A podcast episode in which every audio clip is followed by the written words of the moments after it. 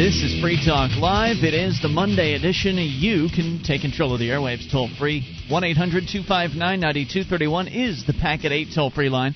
1 800 259 9231. As always, whatever's on your mind goes here on Free Talk Live. It's Ian here with you. And Mark. You can join us on our website at freetalklive.com. All of the features and functions you'll find there are completely free. By the way, it is the Thanksgiving week, uh, sh- um, I guess, series of shows. That doesn't mean too much beyond the fact that we are going to be live on Thanksgiving Eve, Oh, God. Thanksgiving Day, the following day after, Friday, as well as, of course, our live Saturday show. So, Jeez.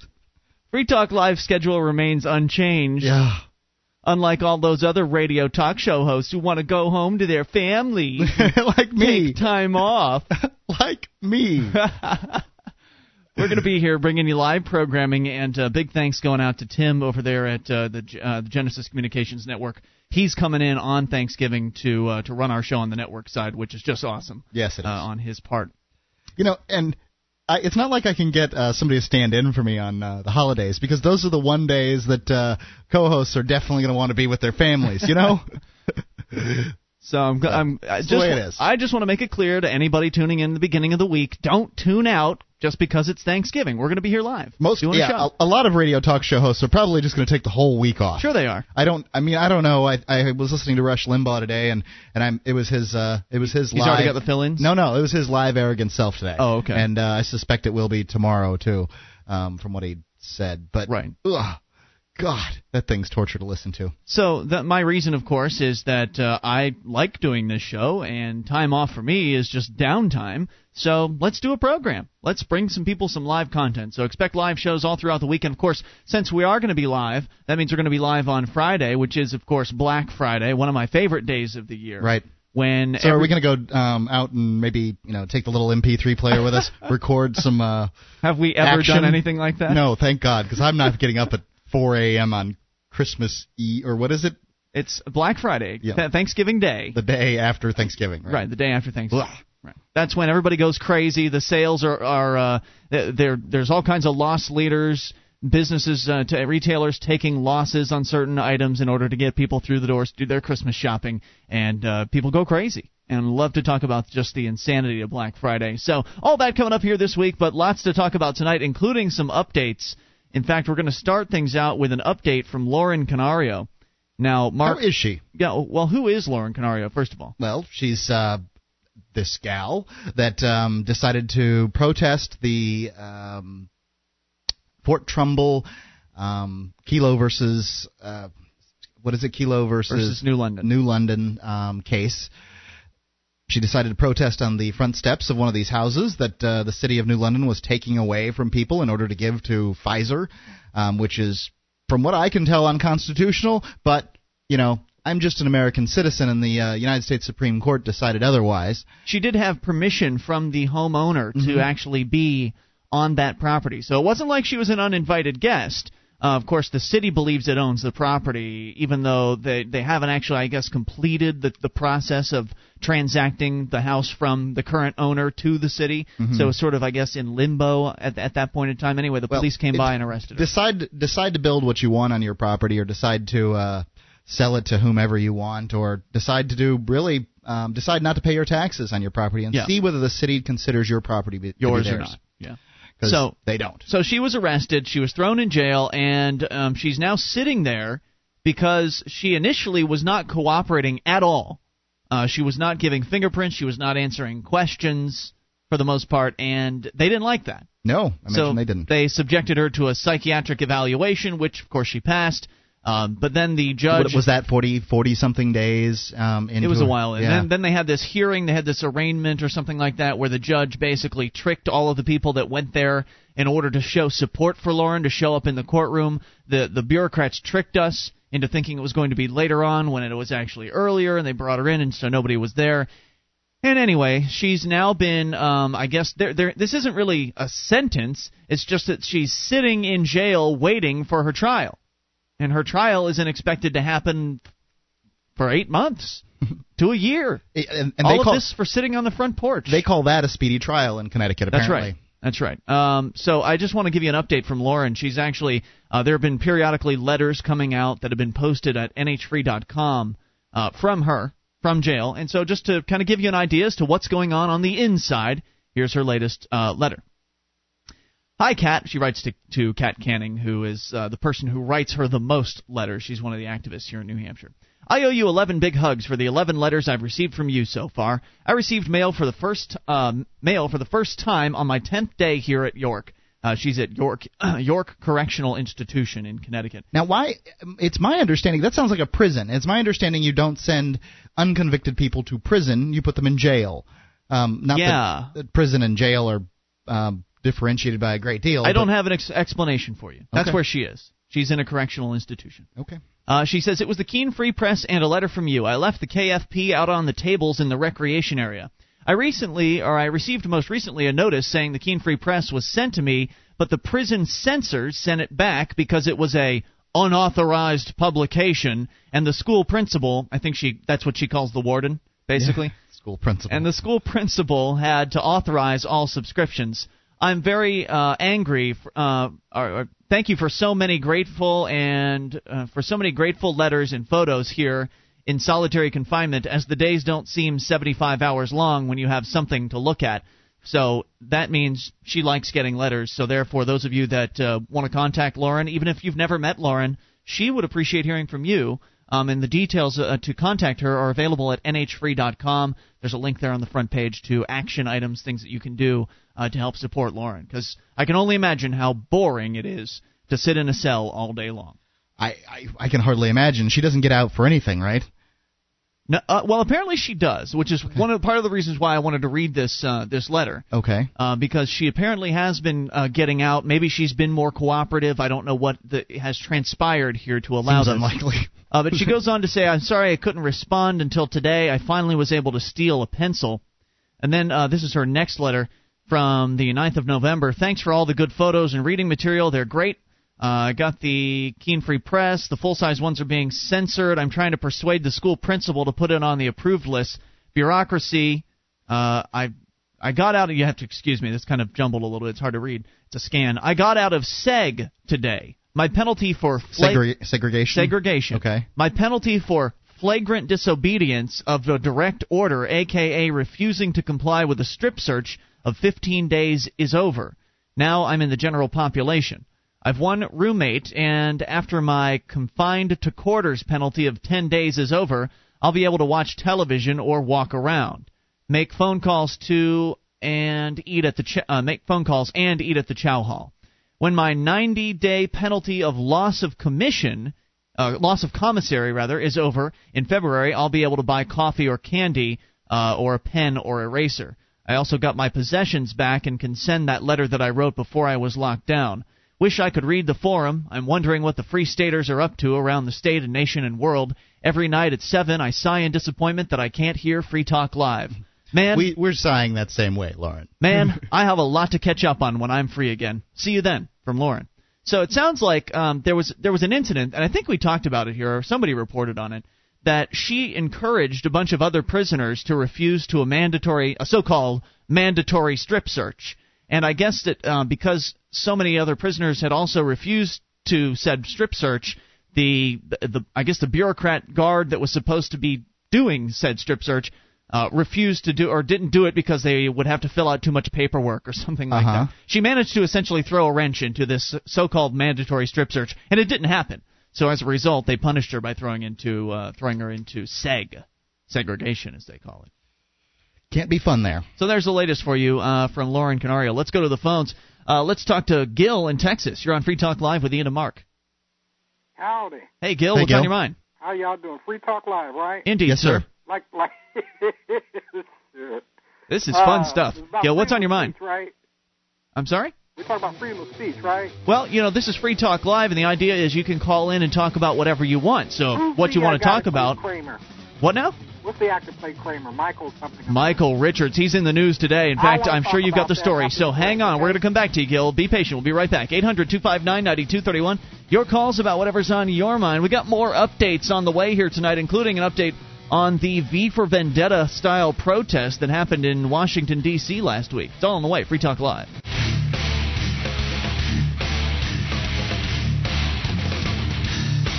This is Free Talk Live, your show. You take control of the airwaves. Toll free 800 259 9231, and you get to bring up whatever you want. That's why we call the show Free Talk Live. It is Ian here with you. And Mark. And of course, you can join us on our website at freetalklive.com. All of the features are there, totally free. Bulletin board system included. 140,000 posts await you.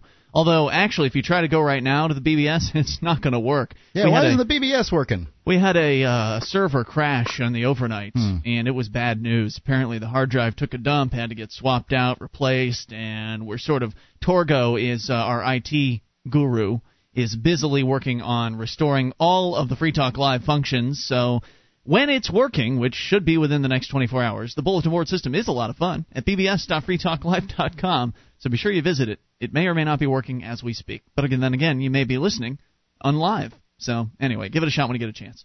All right, so Free Talk Live is brought to you by the Free State Project's first 1,000 pledge. And by the way, time is ticking away on the first 1,000 pledge. In fact, Mark, I was making some calls over the weekend to some Free State Project members. And basically, what's going on is there's uh, Free State Project members around the country that have been making phone calls to other Free State Project members, essentially saying, "Hey, um, will you sign the first 1,000 pledge?" To those who have not signed quite yet. And I got to say, I was having a really good response. Uh, of the five people that I spoke with on the first list that I called, four out of the five went ahead and said they would sign up. In fact, not only did they say they would sign up, but that we could sign up for them. So that way they can't just forget Yeah. and not sign up. So hopefully, maybe we will be able to pull this off. Maybe by the end of this year, Mark, we'll be able to find a thousand people or 400 more because we've already got over 580 signatures.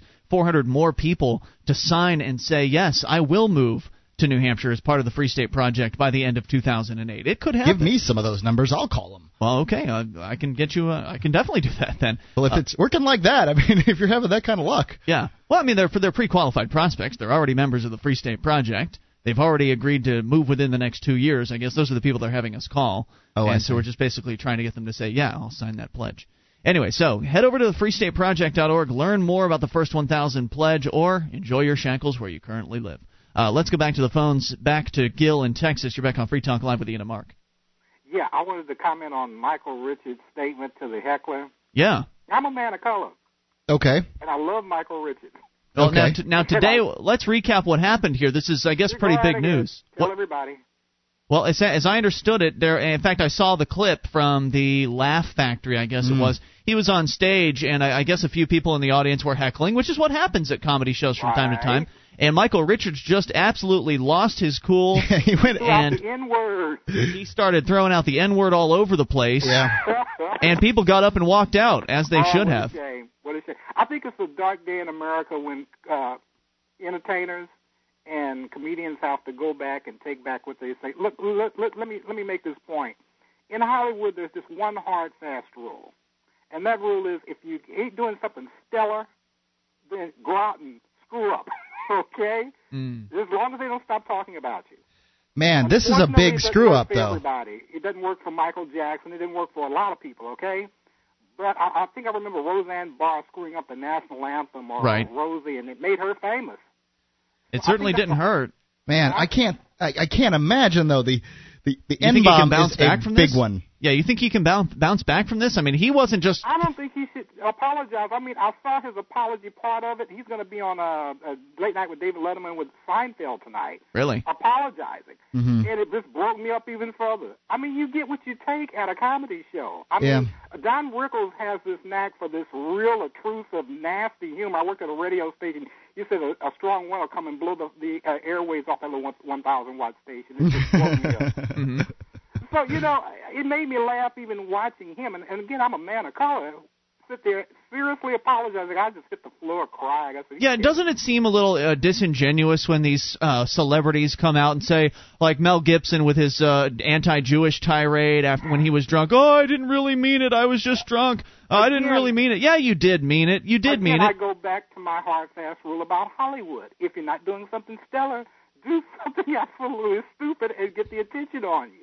Yeah, he, well, he And did. It was really you stupid. Attention, attention or not, you can't lose if they're still talking about you. I guess. I although I've Kramer lost, I've lost my respect. I mean, whatever respect level I had for that guy is, it's done. It's it's done. You're talking I mean, about Michael Richards? Yeah, Michael Richards. What Oh, an embarrassment. I, I think I think we're a little too thin-skinned, folks. I mean, it's going to be a sad day when comedians can't, you know. I mean, he he he's human. I mean, y'all not Jewish, are you? No. I'm not. I, Well, I mean, he's a joking Jew boy, and it's okay with me. Is he is he Jewish? I didn't know that he was. I I, I was trying to figure that part out. I expect, you know, maybe some Don Rickles humor for somebody, you know, if they get upset, you know, he got upset, he has a right to. I mean, if we stop taking, if we start making borders on what uh entertainers and and comedians and everybody has to say, then we're going to lose the total effect of what makes this country so Oh, great. I agree with you. Free co- speech is certainly important, but what he was doing uh, was despicable. I mean, he Right. wasn't trying to be funny at all. He was just being mean. And- and if I was in charge of that club,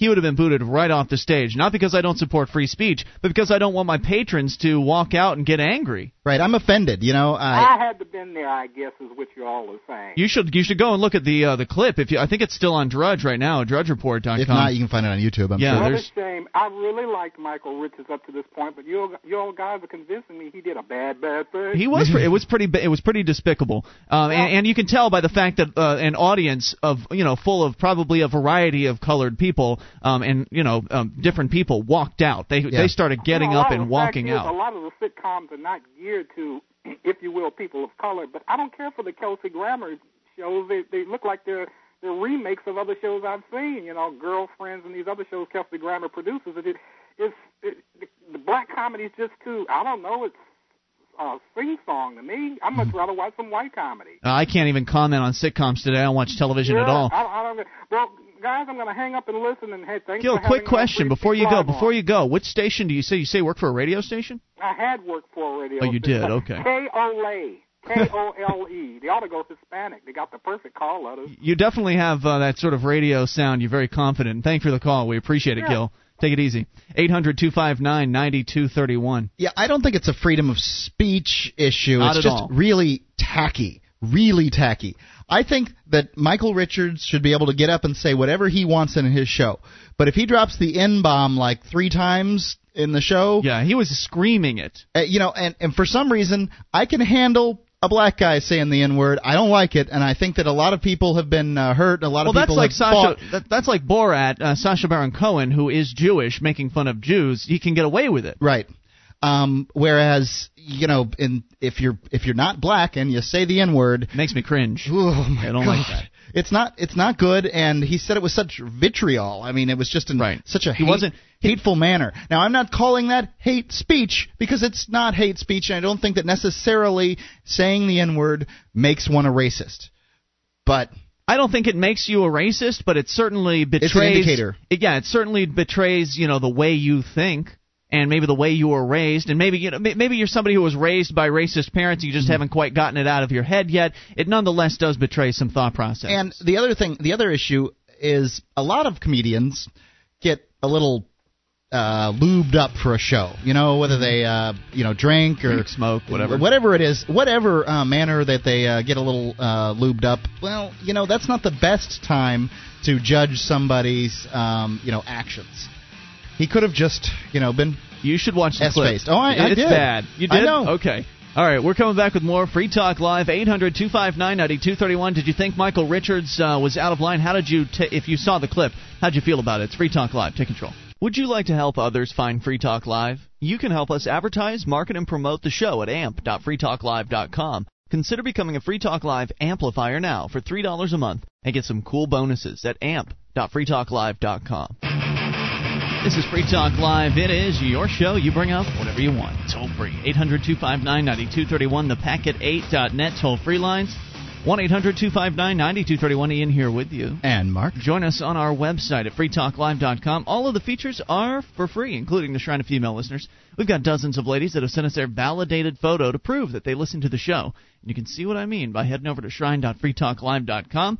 And of course, uh, always accepting new submissions for the Shrine from any of you ladies who would like to be added. Head over to shrine.freetalklive.com, providing the website is up and running, and parts of the site are currently active, so that may be functional.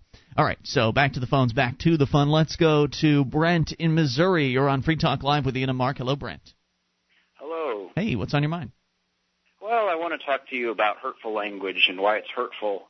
Um, Sure. It seems like you're kind of actually I haven't seen the video clip you're talking about, and so um, with respect to that, I'm not, uh, I guess, educated on what I'm talking about. But I know that you know the reason that some words are so hurtful is because they're so taboo. You know, I think one of the kindest things you could do to somebody at, would be to pick out the most hurtful name that they could be called, and then call them that name in a non-hurtful way every single chance you get. If that makes sense. But if that's a if it's a hurtful, how how can you call somebody a name that's considered hurtful in a non-hurtful way? If there's somebody Uh, who's su- uh, subjected uh, is easily subjected to ha- to harm, you know, they feel harmed, then you're going to you're going to bring them that feeling again. you don't even you don't even have to uh, you don't even have to spread. You can tell them. You can say, "Look, I'm going to call you." I don't, you know, uh, you can think of any hurt, number of hurtful names, and frankly, I don't know what the rules are for uh, words on your show, but you know, I'm going to call you this to desensitize you to it, and that way nobody will be able to hurt you with it anymore. But but that but that You know word I makes mean? me feel bad. The N word, which is the word in question here, Michael Richards using it on stage in a very uh, vitriolic fashion in uh, a recent comedy show, and that makes uh, me as a white person feel bad because I know all of the negativity that's attached to that word. Just like I don't like um, being called an anarchist. I mean, there's negativity that's been attached to that word. I don't want to hear that word. It's not. It doesn't describe uh, who I am. Uh, considering what popular culture has done to it. That's that that is true, but imagine if uh, I don't know for the next week, every single time that somebody on CNN, MSNBC, uh, any of a number of TV stations wanted to refer to a person of African American descent, they used that word instead. So it had, I mean, if you, I bet if they did that for a week on every station, Yeah, it's an it would be absurd suggestion. What you're suggesting, I understand. Wait, wait, now, Brent, I understand the basis of what you're saying. You're saying it's just a word, it's made up of letters, and we can desensitize people from it. Okay, I Exactly. see where you're coming from, but your suggestions are absolutely absurd. The idea that Well- somebody would get on CNN and do something and like that. you would have I to know get that somebody wouldn't, but I say I'm saying imagine if they did, it would it would lose its impact. And so I, I think that- disagree. It wouldn't Yeah. lose its and impact. the It would anger is, people. The problem is, is um, getting the the movement started, as it were. Is there's so much um, animosity towards the word that you couldn't get really this movement of yours started, where you would. Uh, Well, you uh, you'd be, for instance, uh, when I was when I was in college, I made it my proclaimed, and a lot of people knew about it.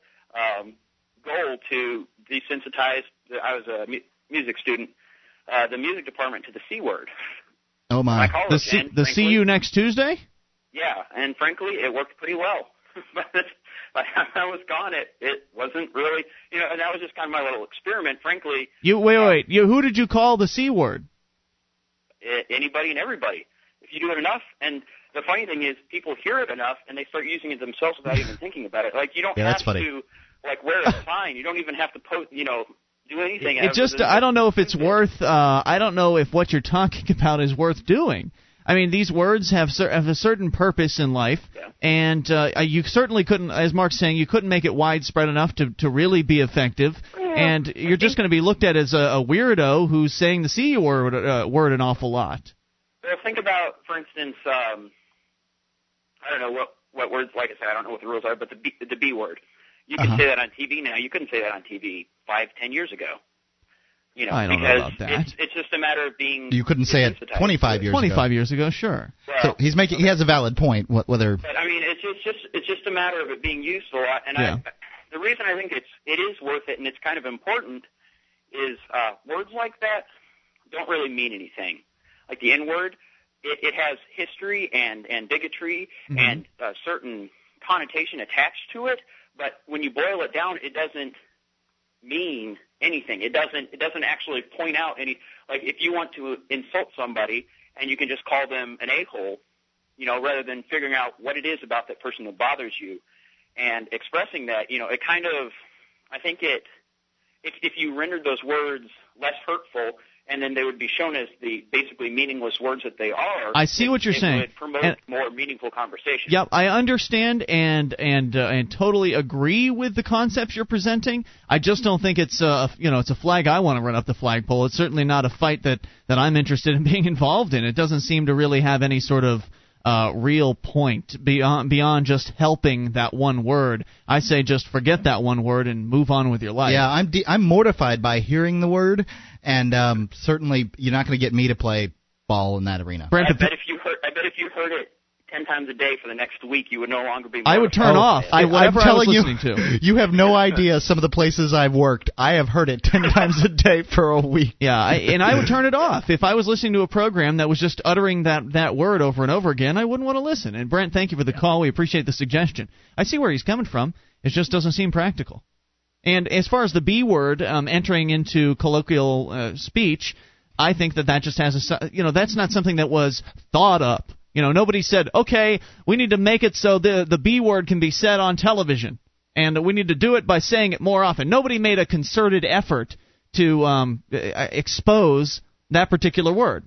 There was no effort behind exposing the B word. I would have it to just agree. happened. I mean, it people just- just started using it. That's Right. all. It just it became popular, and and and people started using it. That's all right. Uh, let's talk to John in New Hampshire. You're on Free Talk Live with Ian and Mark. Hello, John. Hi guys. Hey, what's on your mind?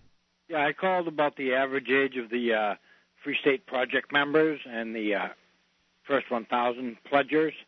But before I get into that, uh, you opened the show with a story about Lauren Canario Mm-hmm. and uh, her letter, and it seems to me that in there there's a little bit where she said something about pictures, and it's hard to find the right words to say to a woman in prison.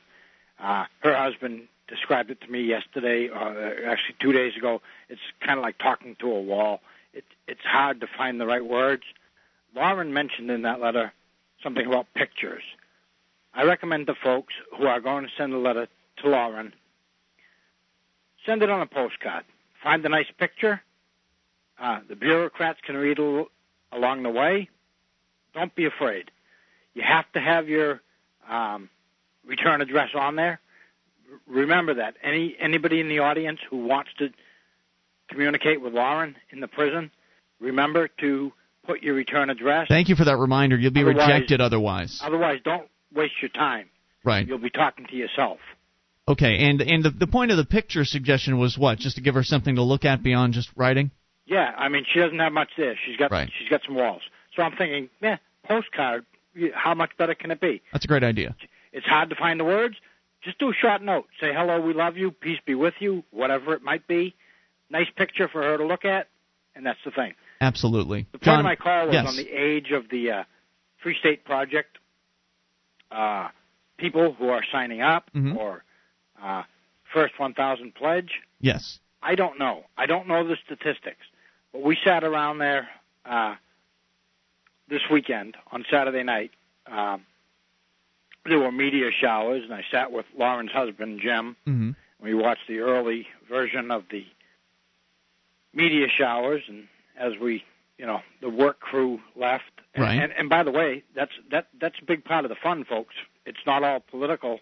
It's uh, actually meeting wonderful people and helping one another out. Yeah, it's just amazing the uh, the amount of people that have gone out to Lauren's husband's, uh, Lauren and her husband's house, their property.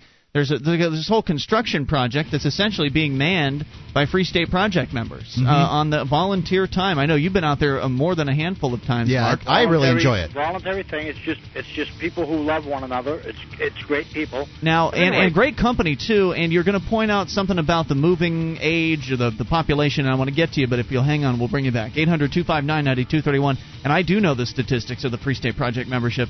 It's mostly young adults, people in their you know early 30s, late 20s. More coming back.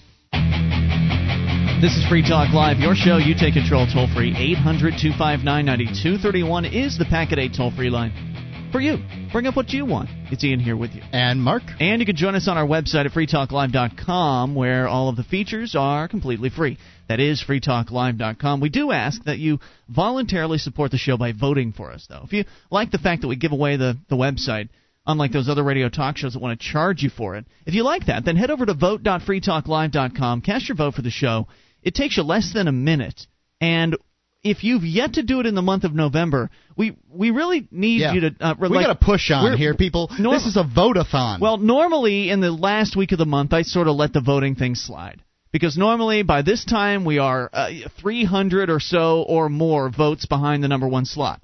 Now I checked it out last night.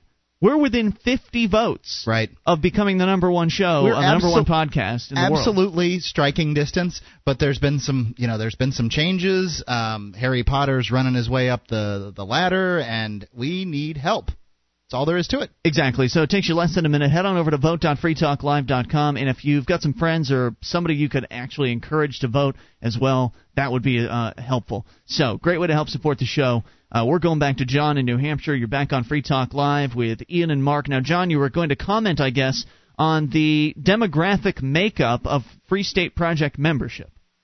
Yeah, and I don't know what that is because I'm not a I'm not really a, a geeky guy that follows the statistics and all that stuff. Um, I'm a member. I moved up here uh, early on, very early on. I'm not even a member of the uh, first 1,000 yet because I wanted to leave room for all the others, Right. and I will sign up before the end unless there's such a push that I can't fit in and have my name on the list. Gotcha. I'd be so happy not to have that. I'm already here. So I can give you, I mean, I can basically give you the information from what I understand it. It's mostly people mid 20s to mid 30s. That's I think where the core group is. Um, but that doesn't mean that there aren't people in their 50s and 60s that are also on board, and Sure. people younger than that as well. In fact, people from all over the world have signed up for the Free State Project. So it's not even a United States thing, um, though that is where obviously the core group is What- as well. What what caused me to think about it the other night? We, we, watched the uh, whatever that's called, the meteor shower Mhm. thing, and, and we sat around the what was you know kind of a small bonfire thing over at Lauren and Jim's place, Yes. and we stayed up till the late hours and into the morning. And you know, as it got later and most of the people were gone, we got you know not doing to get too philosophical or whatever. But Jim was mentioning that you know he's about fifty, maybe fifty-one. I'm a little bit short of that. Uh, but he was mentioning that we're kind of old by Free State stand, uh, Free State Project standard. Mhm. Uh, and I thought, geez, that, that's kind of weird because I know people much older than I am who all their life have been talking about what they would do and what they would move to and how they would do it and promises to themselves. They're not doing it. And I guess Yeah, so, right. what, why I wanted to talk to your audience tonight, don't wait for us old people. There's some of us here. Guess what, you young people? You can come here, have fun, make history, come home to New Hampshire.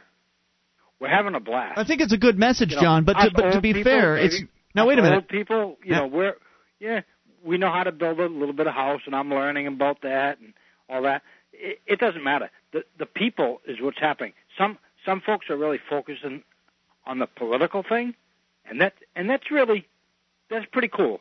They- They're doing what they're doing. Well, that, that's the cool thing about the whole movement is that people get to do what they want. So if you want to do politics, come here and do politics. If you want to do uh, civil disobedience, come here and do civil disobedience. Though I would like to, to make make clear that it's not a young person's movement at all. I mean, if you are you know up in age, up in the you know the years, you, your time's still not up, and that doesn't that's mean just because you're old Ian, doesn't mean that you should stay Ian, where you're currently at and be complacent with tyranny. I absolutely encourage everybody who's ever wanted a shot at liberty in their lifetime right to get i mean up here and make a anybody difference. anybody of any age can uh, fight in the second american revolution Ian, that Ian and Mark, that's kind of what I'm saying. All, all you old folks, my age, you know, if you can call 50 old, I never thought of it old. Old by FSP standards, Mhm. uh, but come on now, we're 50 years old. We're young men.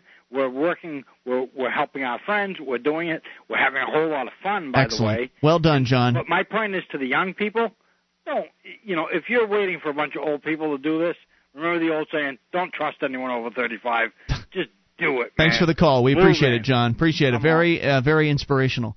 800 259 9231. That's the Packet 8 toll free line. And uh, it's, a, it's a movement for anybody who cares about freedom, for anybody that, that really wants to, uh, to step up and do something about the despicable anti liberty state that this country is in today. It doesn't matter. I understand that, you know, when you get up, and, and the reason why the Free State Project is mostly made up of people in their, you know, mid 20s to mid 30s is because those are the people that don't have as many roots. You know, those are the people that don't have as many uh, strings attached to it's, their life. It's easier for them to right. move. So I can understand the discrepancy there, but at the same time, just because you've got family in one place in the country, just because you have a job or a business there, shouldn't I mean if you care enough about liberty, that shouldn't be the, those factors that hold you back.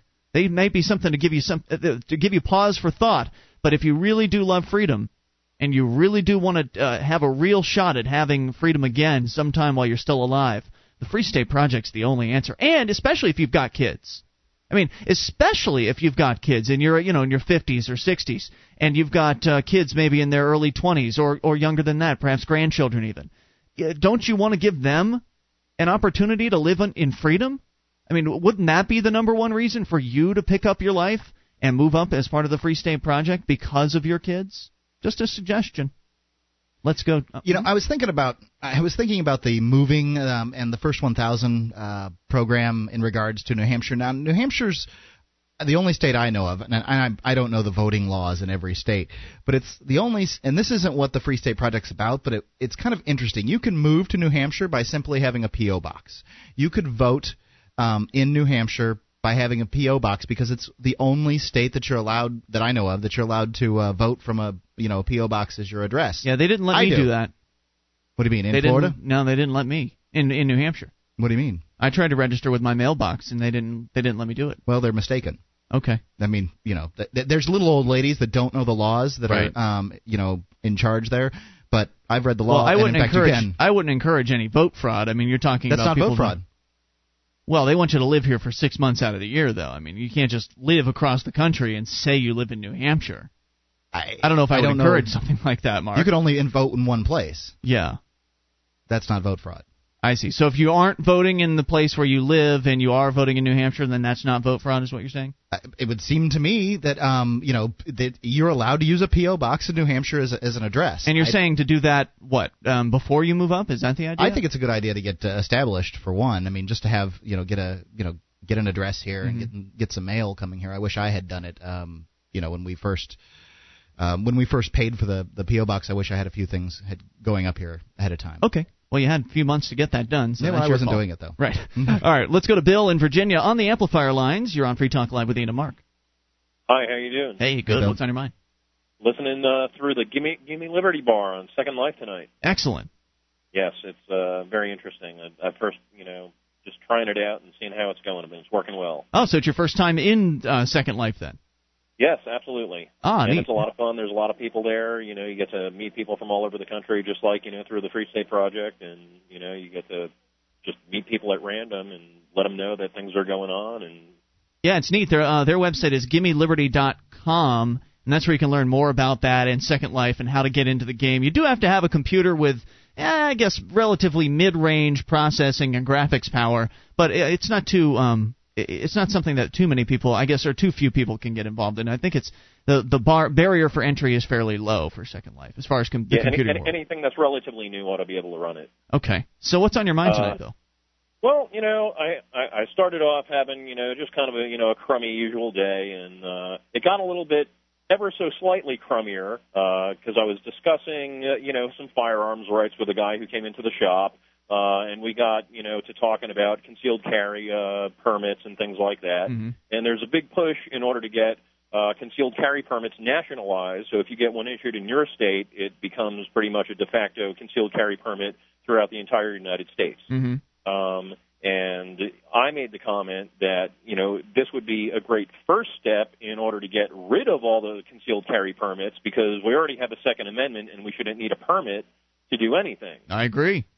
So then this other guy pipes up, uh, you know, that it's actually a good idea to have the permits because now we can regulate it. And I said, well, what do you mean by that? And, you know, he didn't want, like, you know, people who were convicted felons running around with, you know, concealed weapons. You know, I think that it, I, I I understand why people react that way, and they just do it at the um the, the drop of a hat, and they're not really thinking about it. But what if you get out of prison and you've you've done your time and you want to straighten up, and shouldn't you be able well, to protect sure, but yourself? there's an even, even better point than that. Well, then hang on. We'll let you make it here in a moment, Bill. 1 800 259 9231. Now remember, Bill works at a cop supply shop. so the people he deals with all day are cops coming in to buy stuff, like handcuffs and pepper spray and all that. More on the way. Hour number two is coming up. You take control of the airwaves. This is Free Talk Live. Our archives, website, and podcast will continue to stay free, but if you think other people deserve to hear this show, consider becoming a Free Talk Live amplifier for just $3 a month at amp.freetalklive.com. Help free some minds. Visit amp.freetalklive.com. This is Free Talk Live, and it's the Monday edition. Kicking off hour number two, Ian here with you. And Mark. You can take control of the airwaves. 800 259 9231. That's the Packet 8 toll free line for you.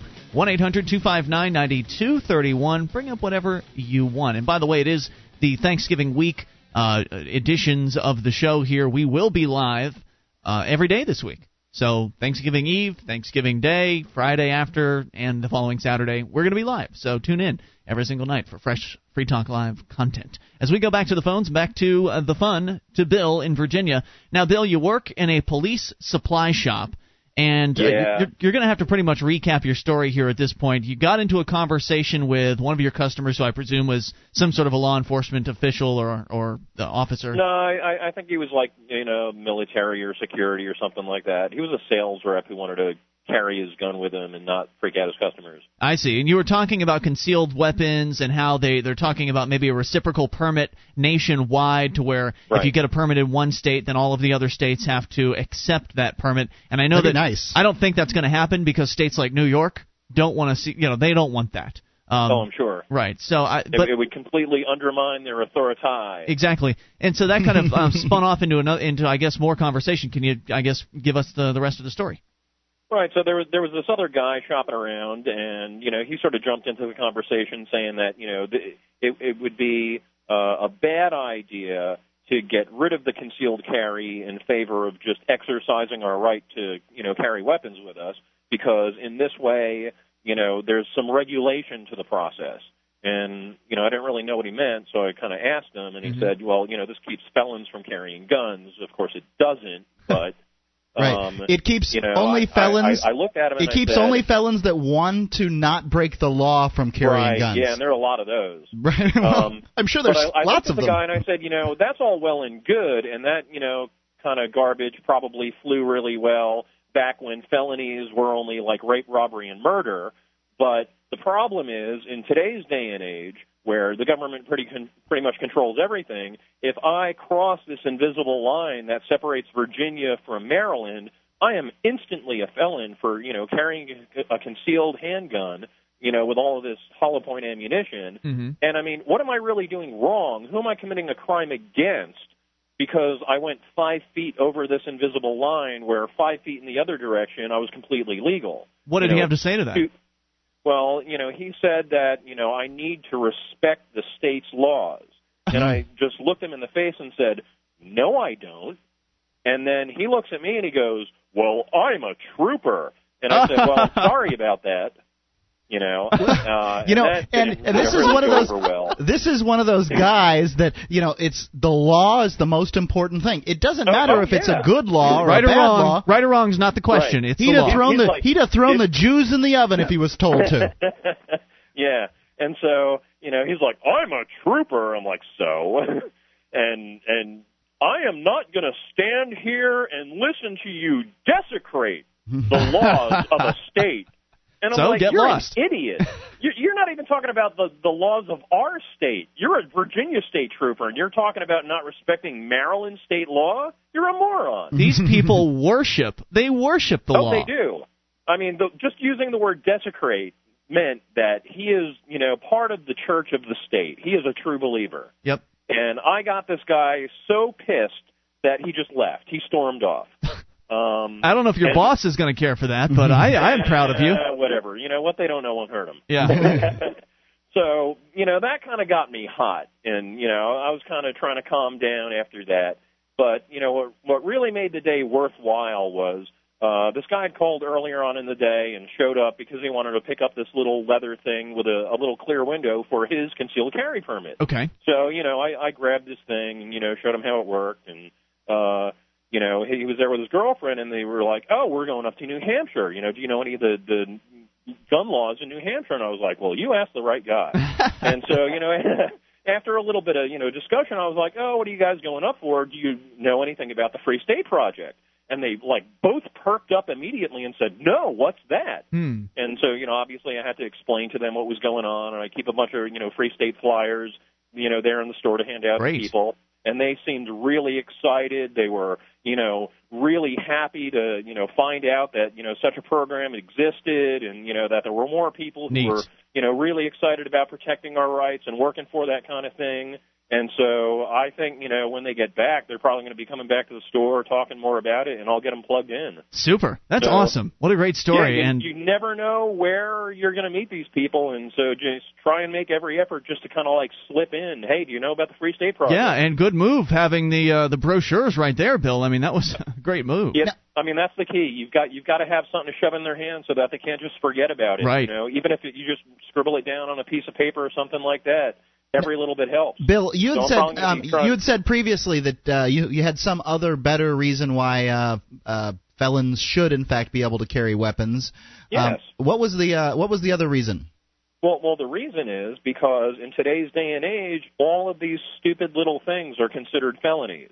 If I drive across a state line, I'm instantly considered a felon, even though I'm not doing anything different than I do every single day here in Virginia. Right. So they what uh, they crime am I committing? What ha- heinous act against an individual am I doing that constitutes a felony?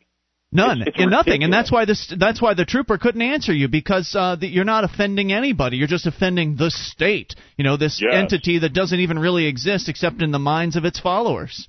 Oh, absolutely. And there's there's a lot of people who really think that you know the state needs to be in control of everything, Yep. and you know the cops need to have all this power. You know, I don't need to carry a handgun. And I just look at them and say, what are the cops actually doing except what I'm going to be doing myself by proxy? You well, know? the cops don't even do anything. They they wait well, until I mean, you know, you know the if action's I'm gonna over. Get robbed or something, you know, the cops will probably show up if there's any way that I can alert them and Yeah. they can get there in time. Well, they'll show they up when they're ready. When, when they get there, they're going to pull out a gun and threaten the guy. Yeah. right. Why well, except the problem. Well, now, well, now the problem though is, while that may be what they'll do, they don't know who they're threatening and who they aren't. Like if they roll up on a scene and there's two people with guns out, then the guns, the cops pull their guns on anybody who's there. It'd be, it's Sure. actually more efficacious, more effective for you to actually uh, handle the situation on your own because you're there. You know who the robber is. You know who the uh, the uh, the aggressor is. They don't. They're just r- arriving on a scene with a bare bare minimum of information. That's how people get hurt and the wrong people get shot. Yeah. Oh, sure. The very And- and, you know, expectation that they should be able to uh, solve that problem is is silly. Yeah. And they, They, also they have know. no idea what's going on. They have no idea how to respond. They Right. don't know who's the good guy, who's the bad guy. and if and they, they screw up, shoot. well, and if they screw up, then they don't get punished. So I mean, it's Oh, they never do. Yeah. right. You can roll An- up an on a scene. carries far more responsibility carrying a concealed weapon on their person than does a cop. Absolutely. Because you and I both know that they are never going to get prosecuted for anything that they do And in the course of duty. and that and that must translate into their behavior as well. They must know on some subconscious level that they don't have to be as careful as they might normally have to be should they be out of uniform or not a cop, and that must translate into a more uh, slipshod behavior on their part, and that's not good oh, for yeah, anybody. These guys are crazy. You know, I mean, you should see some of the SWAT guys who come into the store. They're nuts. What, when you say that, what do you mean? I mean, they are just gung ho to just, you know, grab all this equipment and kick in doors and point guns at people and mm-hmm. throw people behind bars. And But they don't they're really right. Care why. Eh, they're- they're just right. there to play the game.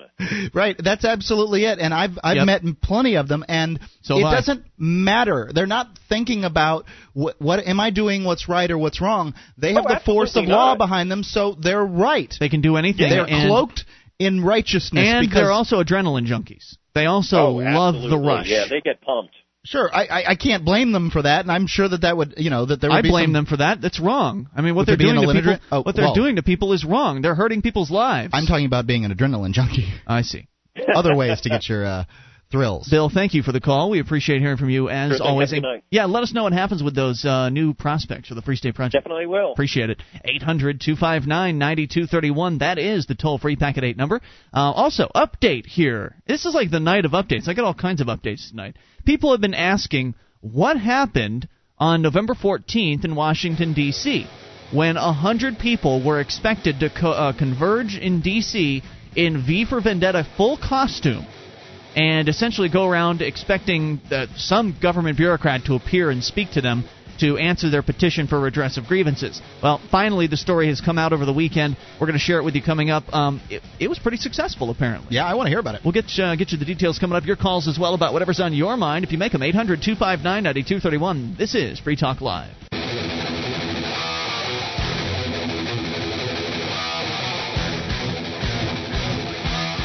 This is Free Talk Live, your show. You take control. Toll free 800 259 9231 and bring up whatever you want. That's the Packet 8 toll free line 1 800 259 9231.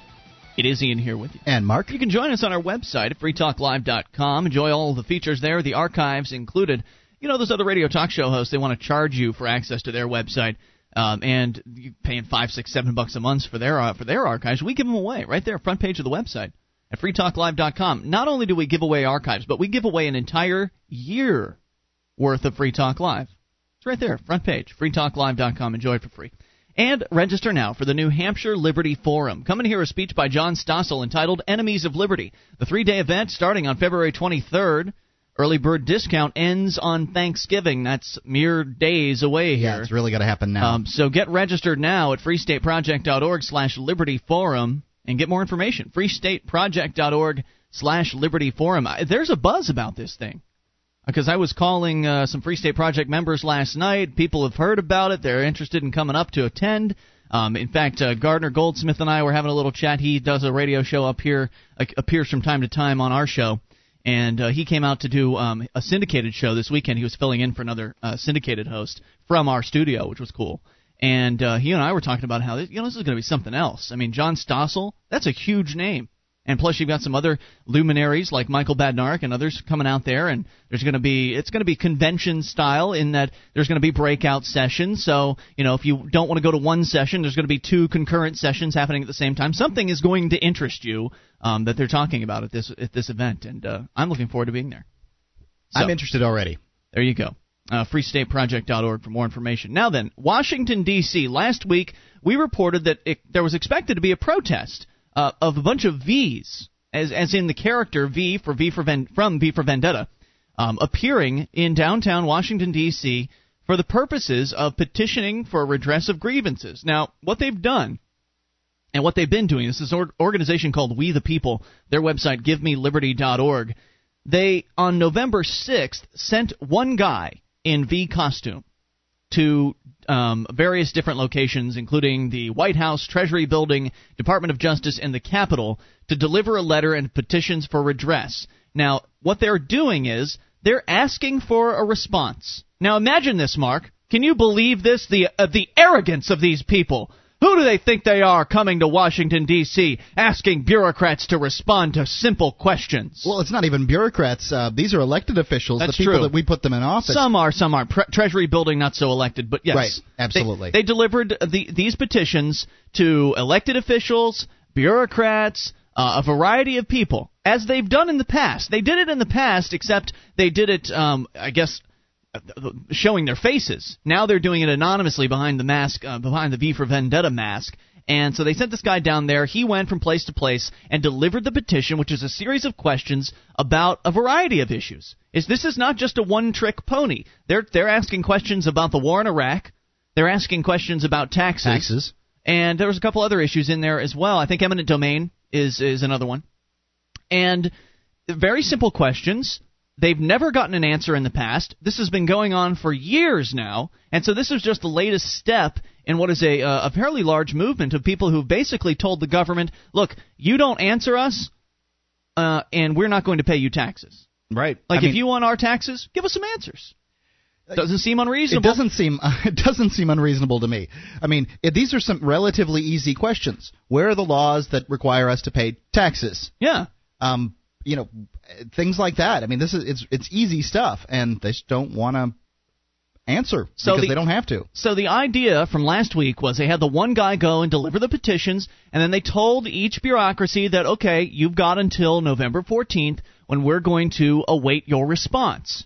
And sure enough, uh, true to his word, nearly 100 men and women in V masks and clothing could be seen walking along uh, different streets in downtown D.C., all heading to Lafayette Park across from the White House. By high noon, the V's were facing the White House in formation. Some were holding a uh, 40 foot by 25 foot banner that read, Dear Government, no answers, no taxes.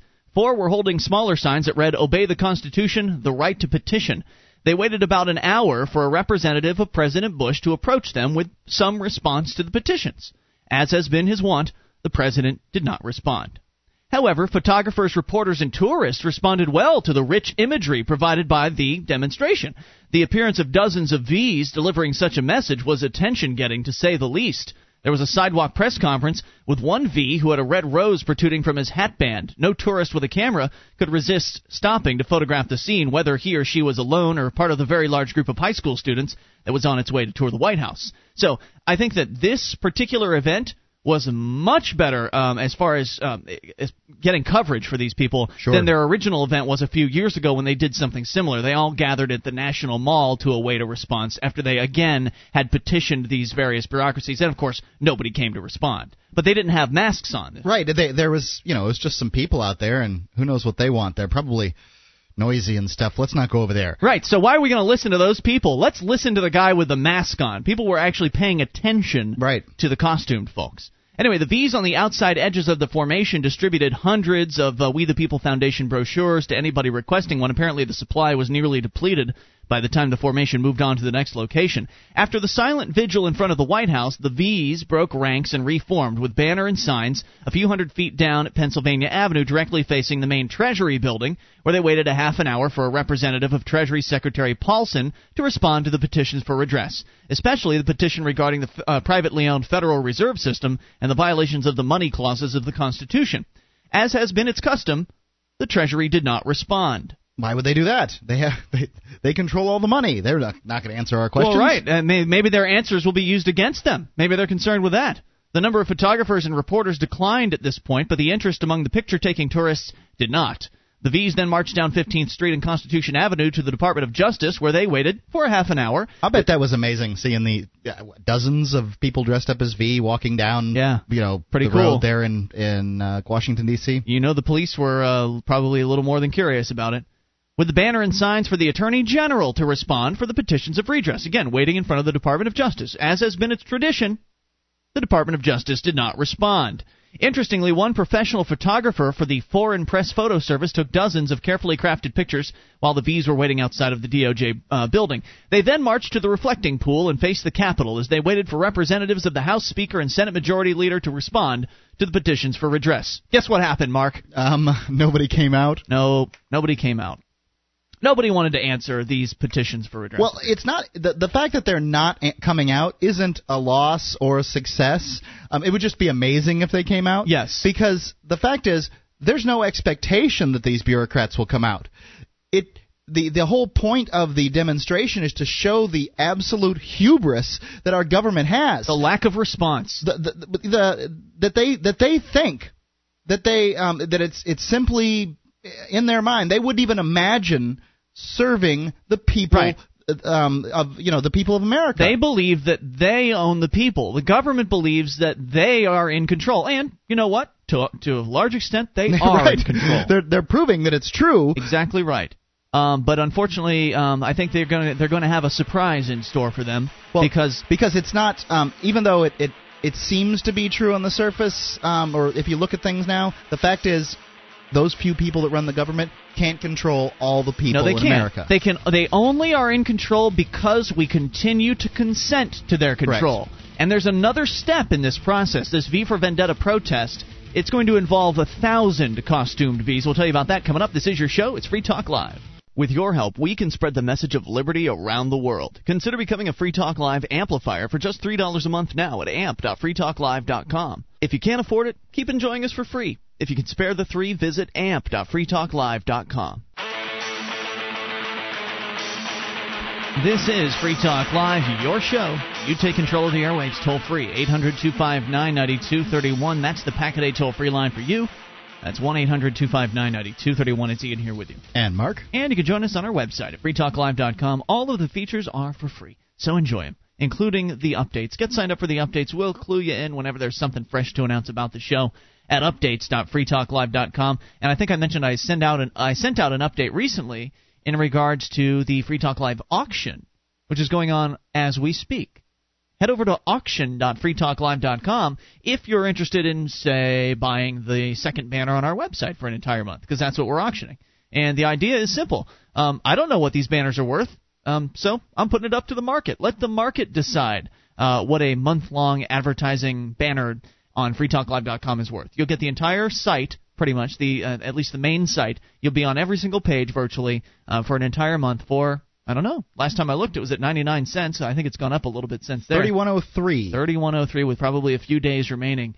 So head over there, learn about the auction, place your bid, auction.freetalklive.com. Doesn't matter if you want to promote a band, a product, a service, or uh, an organization.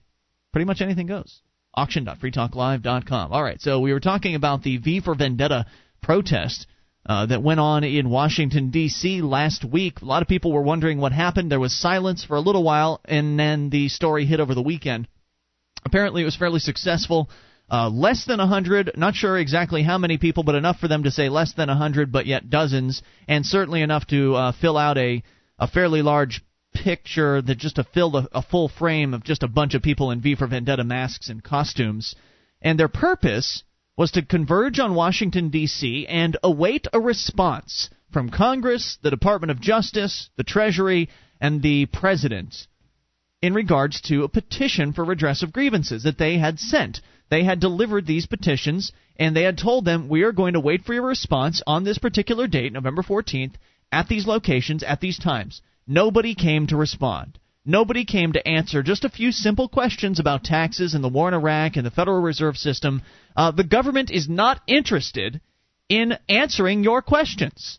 They don't care that you have questions about their governance. They are going to ignore you, and that's they why the government they get to govern you. That's why this group has gone to court. The We the People organization, their website, GiveMeLiberty.org. That's why they've gone to court and filed a lawsuit, and it there it may go to the Supreme Court.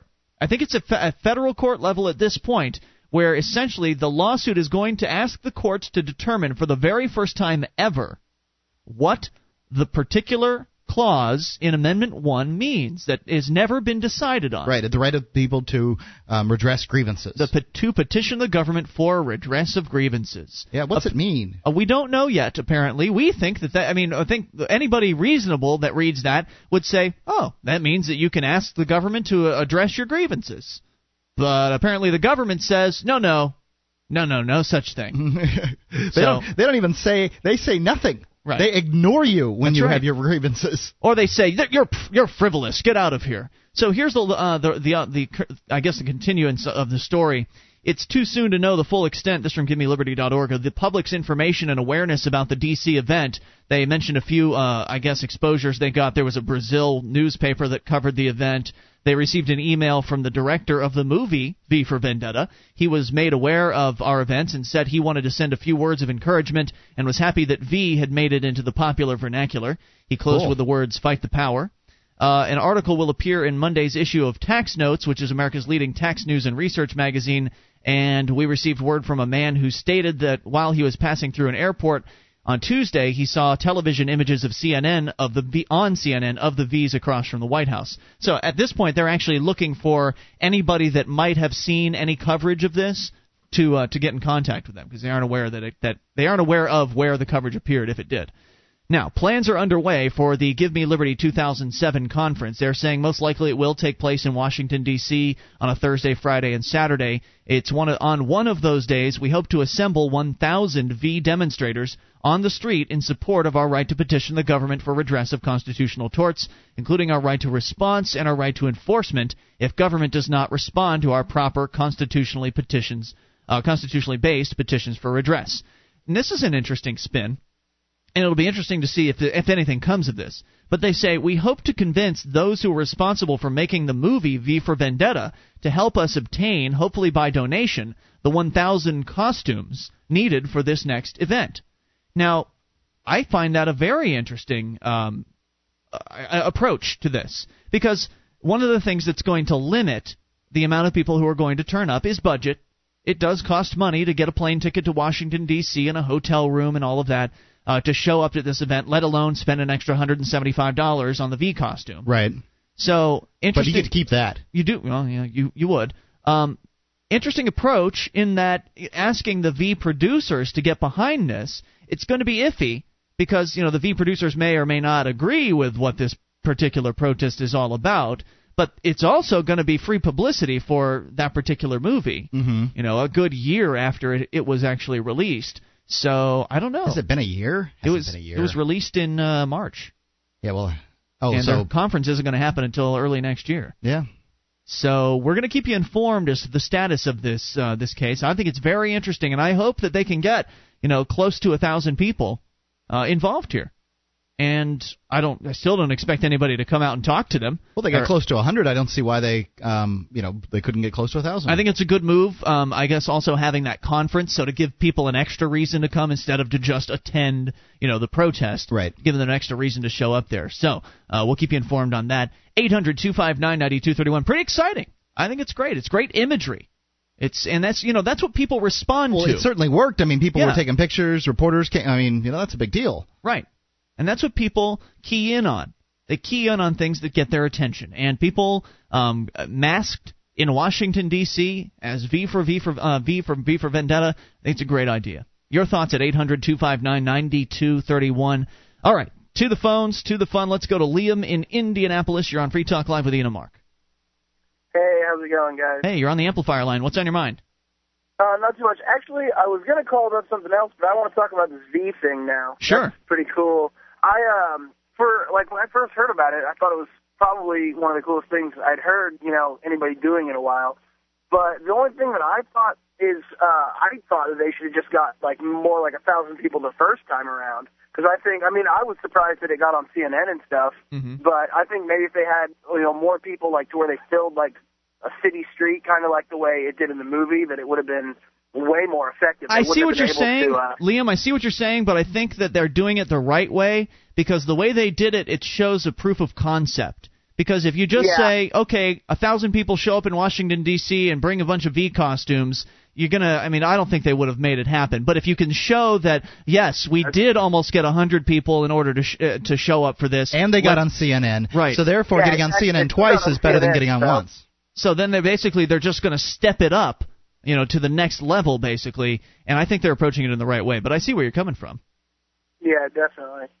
Do you have any other thoughts? Well, uh, um, yeah, one other thing. I just kind of wanted to talk for a minute about the Free State Project sure. and uh, how awesome I think it's going to be once everybody actually gets there, you know, Yeah. to, to New Hampshire, because I've been thinking about this for a long time, and for the first time ever in my life, once I get there, I will be able to do something I've never been able to do do before, What's and that? that is tell the government no.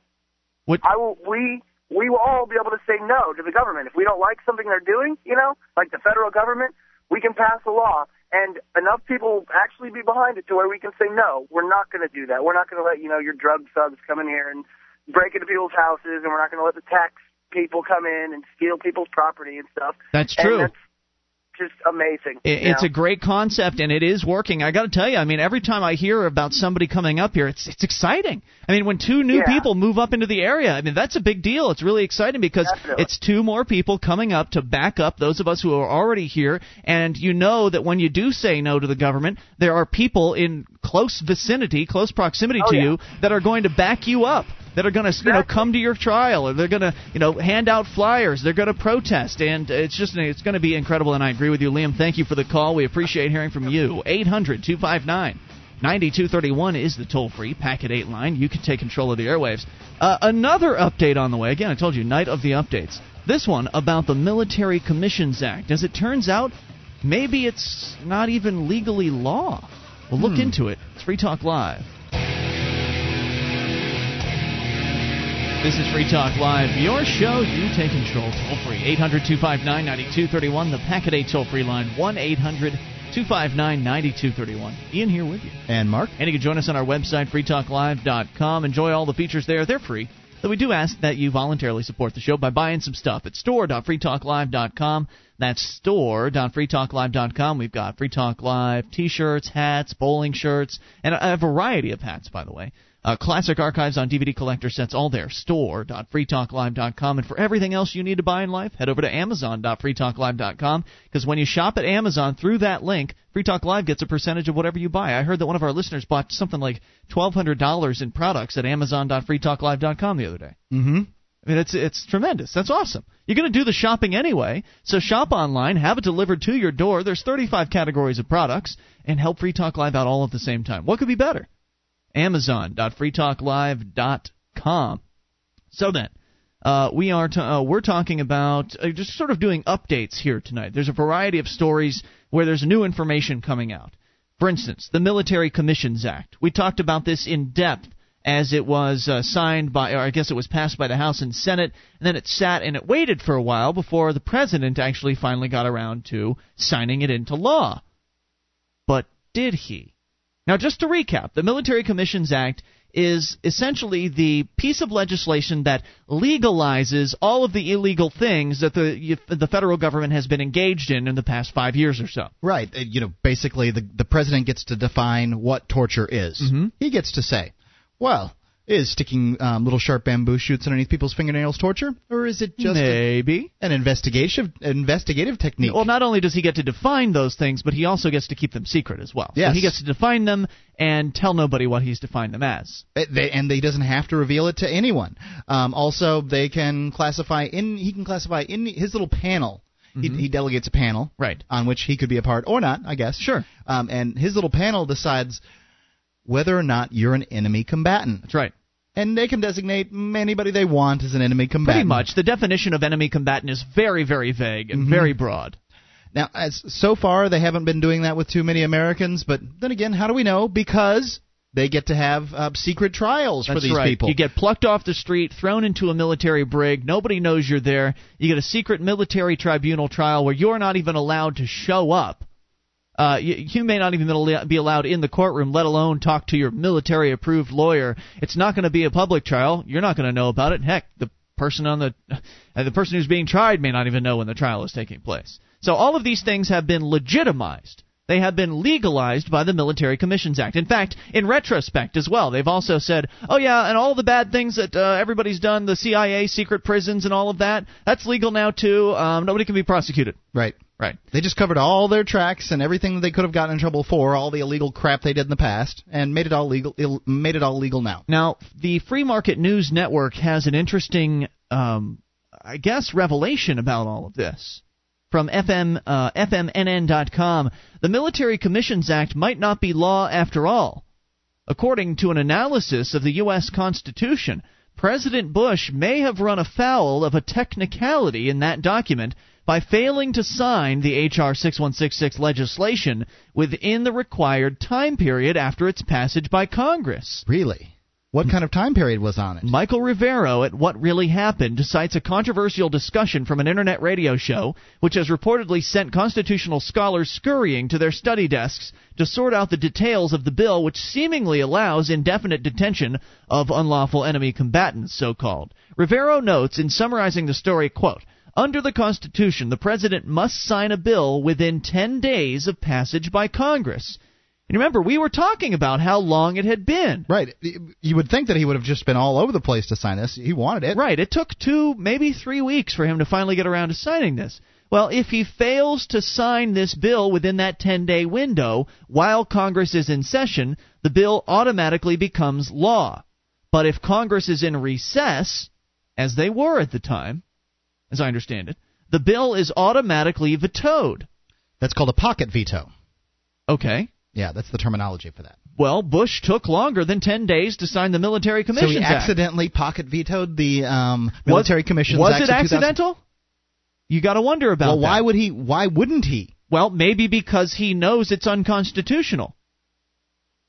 And he wants people. We've had people get on the air here, Mark, over the past few years and make claims about how, well, you know, to, um, there's certain laws that uh, the, the 16th Amendment wasn't properly ratified, Right. yet it's in there. And there's people that have done all kinds of research on these things. And there have been examples of, you know, the government sort of not doing things the way they're supposed to, but yet everybody just sort of accepting it as though that they did. Sure. Um, th- there's certainly example. Um, you know, people making claims like that. I Right. in this sounds like one of those instances. Right. So maybe um, maybe it was an accident. Or maybe it wasn't. Maybe But he what- just wants everybody to believe that uh, you know they have these new powers. What difference would it make though? Because um, it doesn't make a difference. no, there's no, no difference one way or the other. They're going to act as though it's true. And if it were true, somebody would take it to, you know, I, I, I guess they can't take it um, to court and fight it because they're not allowed to be in court. But let's let's say that they did manage to uh, take it to court and fight it, um, one way or another. Then if they won and it wasn't law, then um, what difference would it make if they won and it was law? It's not like the president has anything to lose by doing it. It, I think this is a mistake. You think it was a mistake? I can't see how it wouldn't be a mistake because there's no nobody gets hurt if it um, if it uh, somehow is unconstitutional. Big deal. Well, e- Are they going to take the uh, the members of Congress, all that voted for it, even though it's unconstitutional? Mm-hmm. You voted for this law. Lop off one of your fingers. yeah. You're bad politicians. We're going to cut off a finger. No, they're not going to do that. They could care less. Well, I agree oh, with you. the American people, lots But of I think what this lots shows- of uh, Arabian guys have been in prison for three or four years while this thing came to court. I guess the reason, one of the reasons I'm bringing it up is to point out how it's this, this, if this is true, and I believe it is, this whole pocket veto thing, if this is true, it points out that the Constitution's not in effect. Because if you can go ahead and have a law passed, and everybody believes that the law has been passed, even though constitutionally it wasn't actually passed. Constitutionally, the Military Commissions Act is not law but yet everybody's treating it as though it is. It's just one more arrow in the quiver of those people that are that make the argument that essentially says that the United States government, you know, they these are there are people that claim the U.S. government uh, went insolvent um, decades ago, Right. and now it's been replaced by this corporation in in its place. And it's it sounds very paranoid on its front, but here's more evidence, I guess. To, in their uh, uh, in their uh, quiver, if you will, more evidence that says that there is no constitution in effect. It's clear the constitution isn't in effect. These guys are really just doing what they want to do.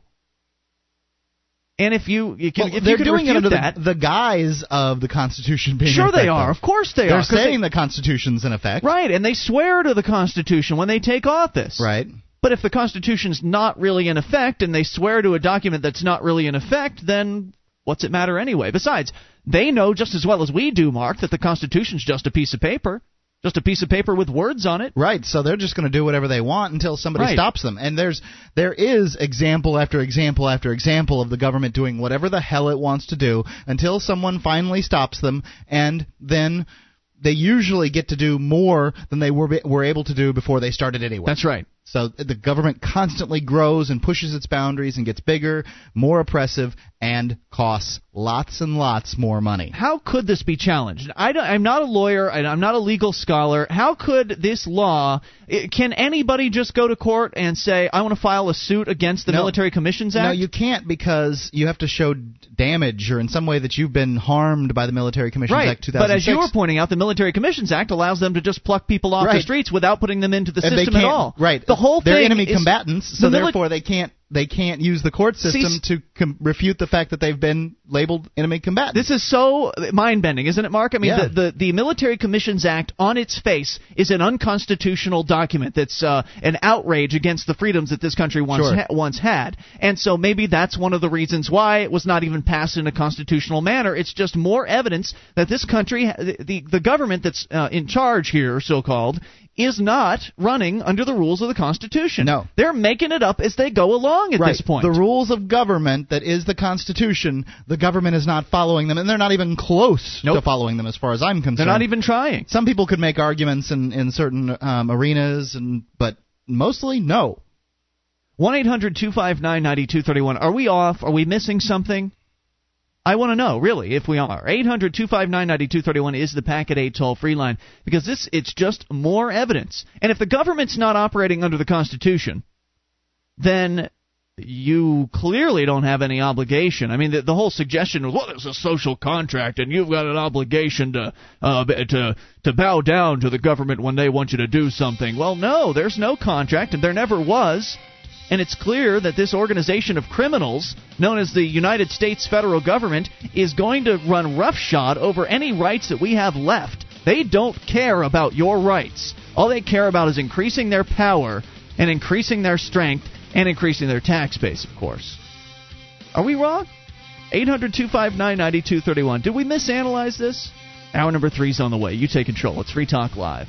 One of the bonuses you'll get as a Free Talk Live amplifier is access to our classic archives. For just $3 a month, you can become an amplifier and you'll help us get on more radio stations and MP3 players. Get the details at amp.freetalklive.com. That's amp.freetalklive.com.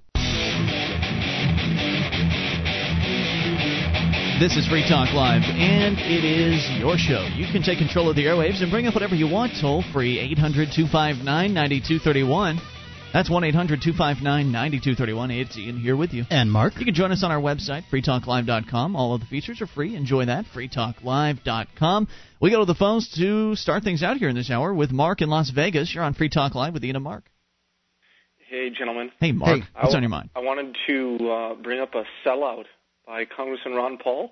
Oh, Uh, it wouldn't be the first, but what's uh, what it is? I, I know it's not. Uh, he gets kind of into the populist uh, Buchanan-esque side on immigration and stuff like that now, but but this one is just really disturbed me. That's why I want to share it because I'm having a difficult time coping with this guy. Okay. Oh my God! I mean, I'm just like, uh, I mean, help me. Well, Ron, I understand. I understand how you feel. Ron Paul's a hero to a lot of people because he is the most libertarian guy in Congress. Yeah. They call him Doctor No because he votes no on virtually anything that's unconstitutional and uh, Yeah. and anti-liberty. But there are certainly a few. There are a few exceptions, and you mentioned immigration, but this is something different. Yes, this is ugly too. All right, Oh, this no. is straight from his website, house.gov forward slash Paul, from a press release, October 18th, 2006. Paul urges social security fairness for Texas teachers. Uh, petition could force congressional action this year. This is what it says. Lake Jackson, Texas. Congressman Ron Paul recently joined more than 120 of his congressional colleagues in demanding action on legislation that will end the unfair practice of cutting Social Security benefits for Texas teachers. Many Texas teachers and other public employees work for school districts or local government entities that do not participate in the Social Security system. Many of these individuals still qualify for Social Security benefits through their work for other employers or through their spouses or through their spouses. Upon retirement, however, their Social Security benefits are cut or even eliminated based on a federal law that deems their Texas pensions a quote unquote windfall. This is fundamentally unfair and leaves thousands of teachers with less retirement income than they would receive based on the same earnings with another employer. Quote, I strongly oppo- oppose the current laws that restrict the ability of citizens and their spouses to collect full Social Security benefits just because they worked as teachers, government employees, or railroad railroad employees. Close quote. So wait, stated. wait. Let me see if I understand this correctly, Mark. You're saying that be, there's some law that uh, if you're a Texas teacher, you don't get your full Social Security payout for some some reason because you worked Well, for the government. and, and there's a good reason for that. They, they're uh, they they collect a pension, They get pension. retirement pension for working I for see. the government. But yeah, you see, Right, that's one of the work- reasons why people work for the government because they get that sweet, sweet pension, uh, Yeah, taxpayer and- funded for the rest of their lives. And, and then it's my understanding, I guess, like certain government uh, jobs, people are exempt from having to pay into the Social Security system. But Ron Paul is saying they should still go ahead and be able to collect Social Security on top of their government pension. And see, my idea, a true libertarian would not want to create more incentives for working for the government, whether it's a teacher or True. whatever. Good You know, point. why would we want? He should be ashamed. Want- You know what I bet I mean, happened? it- it- I bet the power went to his head because uh, power corrupts and absolute power corrupts absolutely. And he was looking to get reelected, and the teachers union came to him and said, "Well, we'll give you our endorsement if you'll back us up on this legislation." And maybe there was something did he like that. did he get endorsed by the the teachers? I don't know. I was just making it up. I was just trying to think up uh, some reason why that might have happened. Well, maybe he But just yeah, thought I mean, it was you read- I mean, fair. it's just ugly. I mean, he says that uh, he, yeah, he's an original co-sponsor of HR 147, legislation that repeals uh, the the quote unquote windfall elimination provision. How's that fair, Mark? I'm not saying it's fair. I mean, maybe it was explained to him in some manner or another that made it seem fair. I mean, why should their um, petition or why should their pension in any way interfere with them getting Social Security because Security they don't benefits? pay in. Well, um, I, I, who knows whether they pay in? Look, um, he just said they don't pay in as Well- teachers in the Texas school system. They don't pay into Social Security. Wh- Yeah, and, and uh, I don't see how it's fair that these government employees collect any. I mean, man, uh, I'm a disabled veteran. I I hate these VA employees. God, I wish they'd shut the place down, man. We've heard nothing but horror stories from VA people. I mean, it's oh just Oh my a- God, Uh, it, I couldn't even begin to enumerate how uh, the problem. Oh my God, it's horrible, man. I mean, uh, the only reason you go is because you can't afford to go anywhere else. Actually, I I don't even go there because it's that bad. It's, That's good. It's uh, it's they make a mockery of healthcare is what they do. It's well, it's socialism. It's socialism. It's a it's a perfect example of uh, what socialized healthcare would be like if we all had it.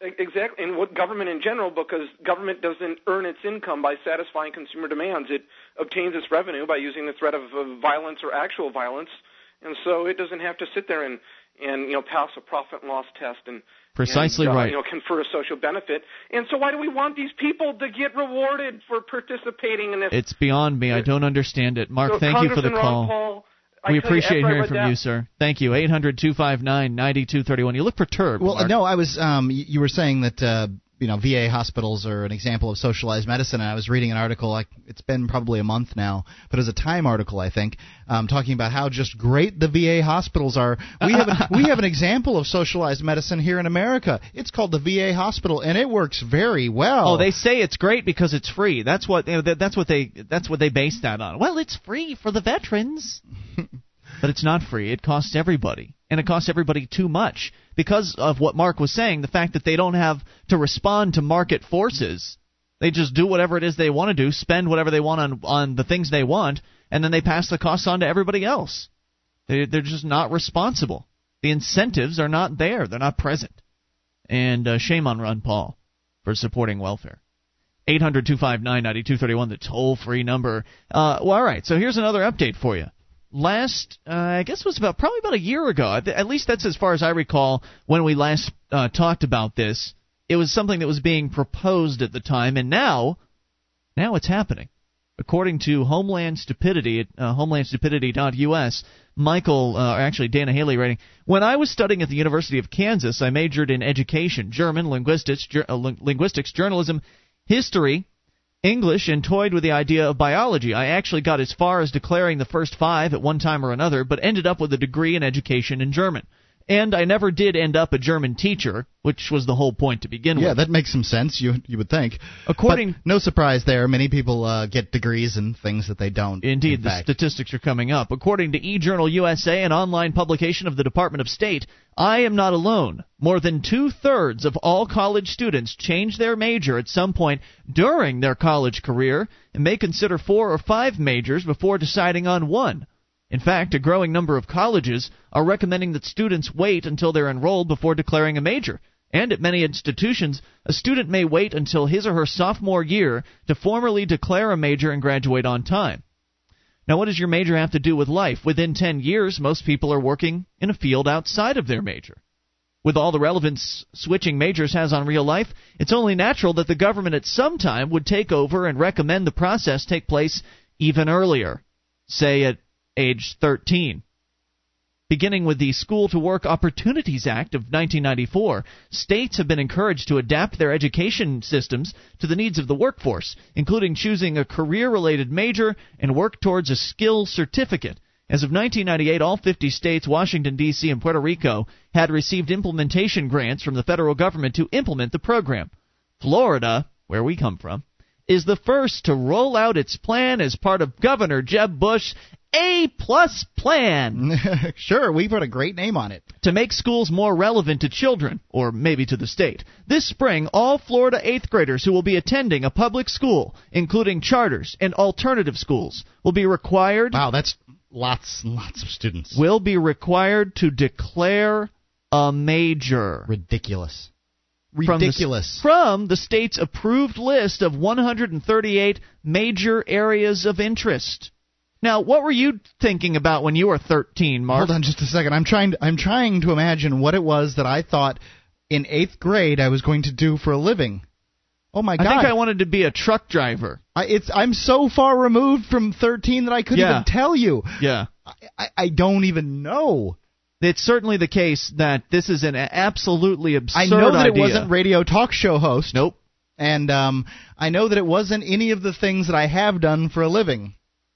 It's it's just ludicrous to believe that eighth graders are are in possession of the faculties to make this decision. Now, wait a minute. I want to make clear we've been talking about over the past several nights on the show that if we get the government out of education, then we'd probably have competent, uh, educated individuals graduating at 14 and 15 and 13. But right now, that's not what we have. Right now, we have a bunch of babies that have been babysat by the government for uh, for you know a decade of their lives. There's more details here. We're going to come back. The government, Florida, the first state to require eighth graders to choose a major. This is insanity.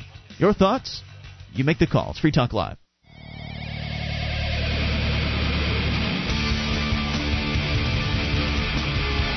This is Free Talk Live, and it's your show. You take control of the airwaves. Toll free, 800 259 9231. It is Ian here with you.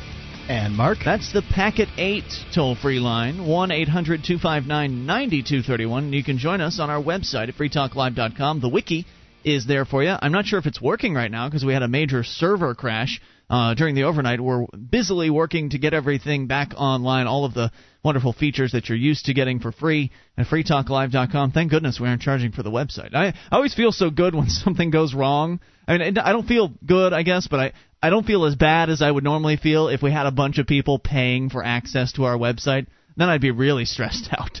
But we are, rest assured, getting our functions back online so you can enjoy them for free at wiki.freetalklive.com. That's where you can edit the uh, the website. It's like the listener editable version of freetalklive.com.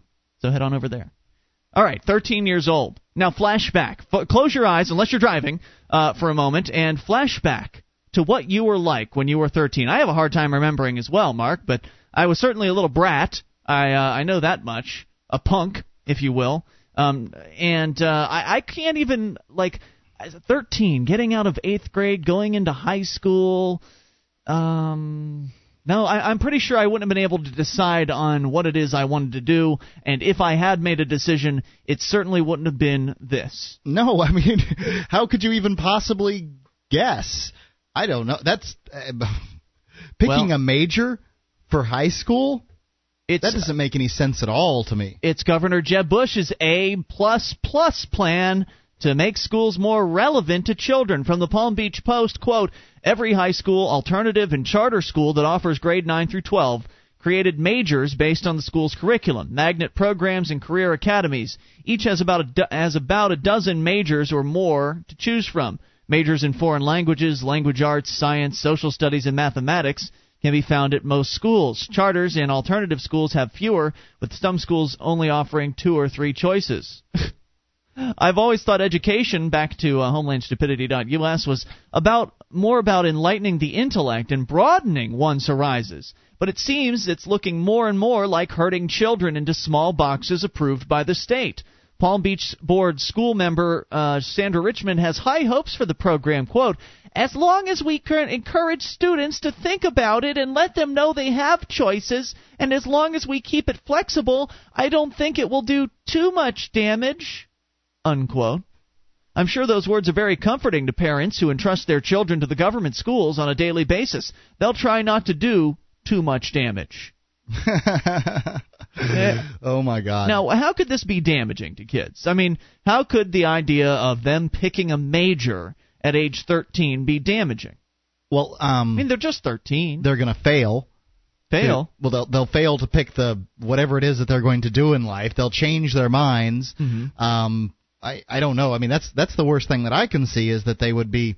It, it, doesn't make any sense because they're going to be studying like if you're studying for a major of uh, broadcast journalism and then you decide, you know, I'm scared of cameras.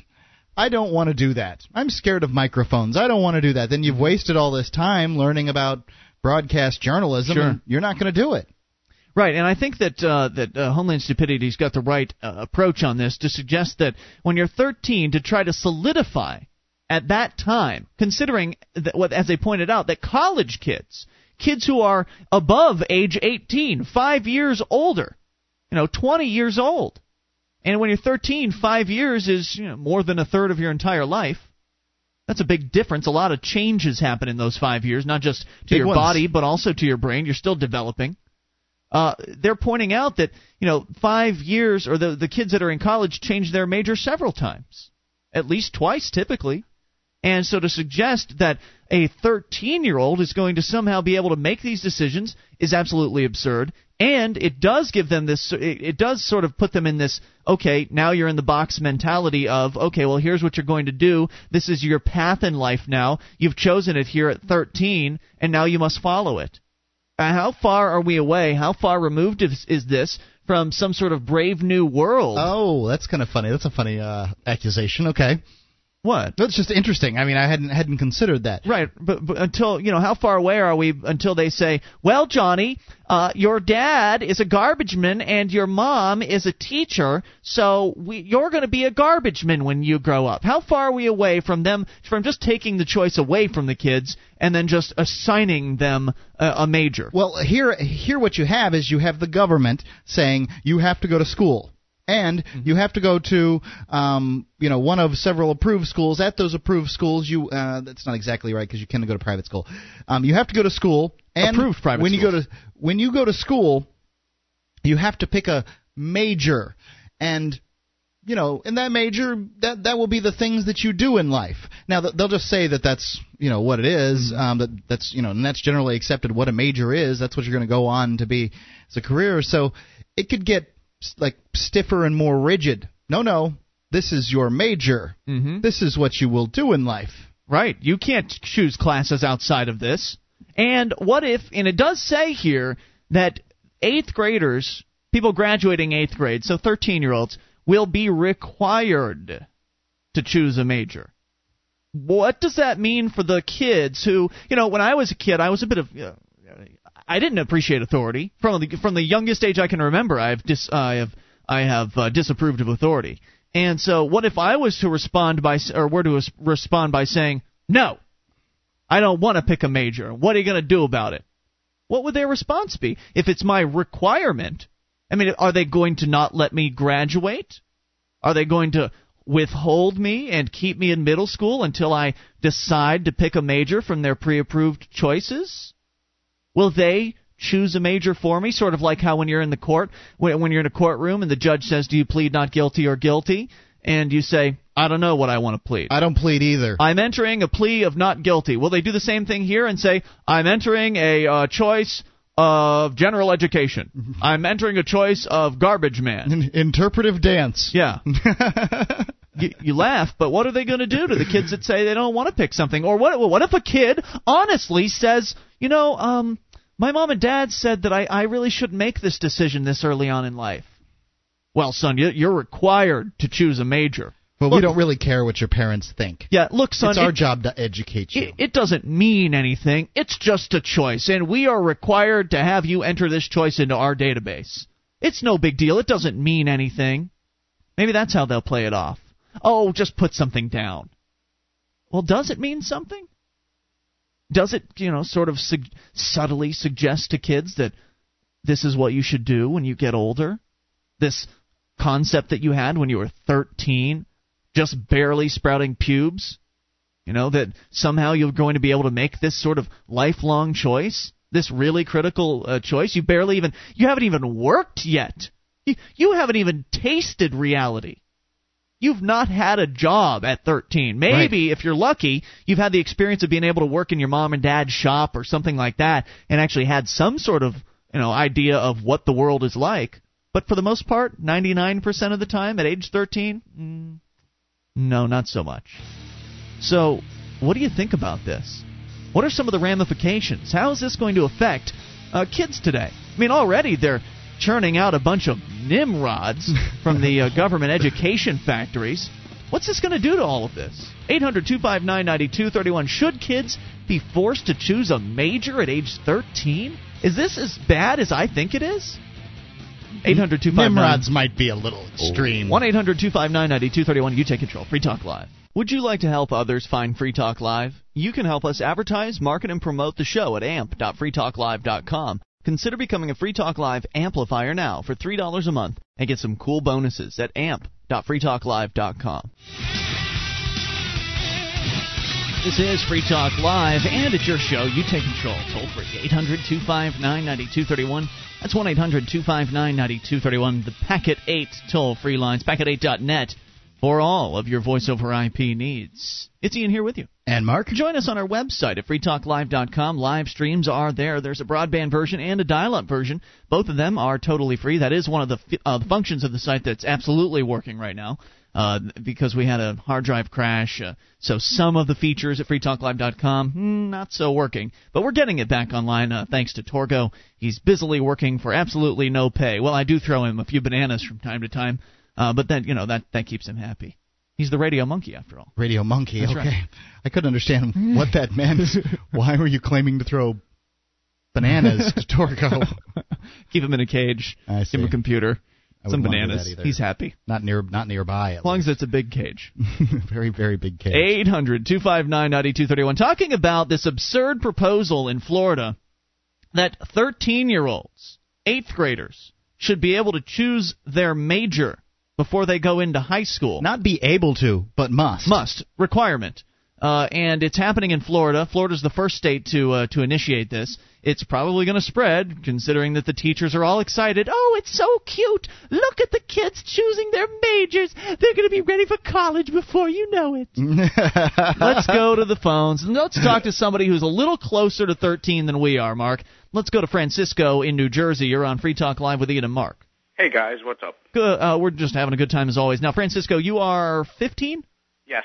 Okay, so you were 13 just two years ago. Now, Mark and I were having a tough time recalling what it was like to be 13, but we were pretty sure we weren't anything like we are today. Now, I know that uh, a lot can change in just a year's time. I mean, it's still, as an adult, a lot changes in a year's time, and certainly a lot can change as far as your personality and your behavior and everything like that in a year's time as, as a young person. Just go back two years, Francisco, if you could, to what you were like when you were 13. How similar were you then to who you are today? Uh, in some aspects, I was the same. I actually go to a charter school, and I have a major that I had to pick, Hmm. which I picked was TV and film. Okay. And uh, when I was 13 in eighth grade, I used to edit all this stuff for my school, so I pretty much knew what I wanted to do. I see.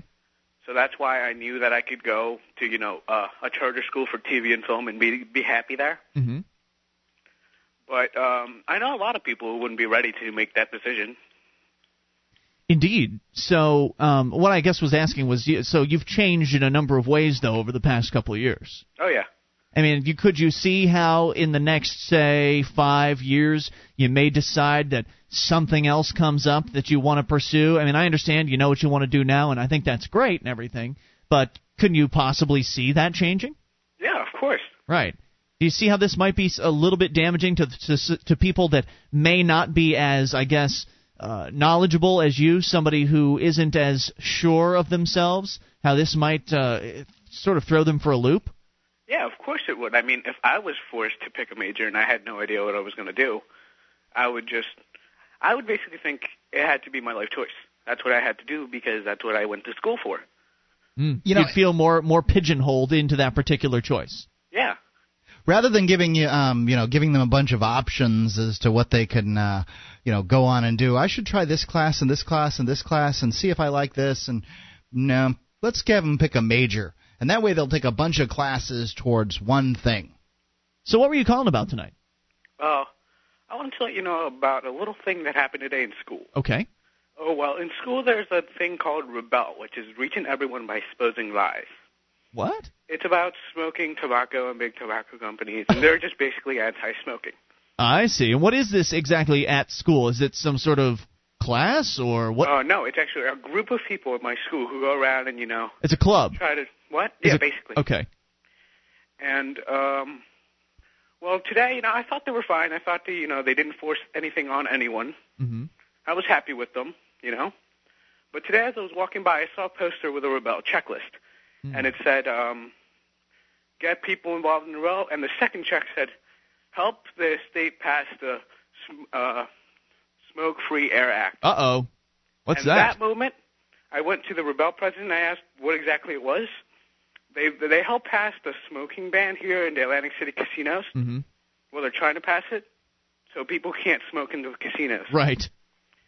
And Because there's so many people at my kids in cas- in casinos. Got to be concerned with all those uh, kids hanging around there. Oh yeah, like I, at my school, people do not understand private property rights. Of course not. They're trained not to. They don't talk I- about that in school. I tried to explain to them, and they said, "Yeah, well, we have the right to go where you please." I'm like, "Yes, so don't go to the casino if you don't want to smell smoke." But it's our casino. we have the right to go there. No, it's not. Right. And then she said, "What about the workers?" I'm like, "Once again, they have a choice." Hmm.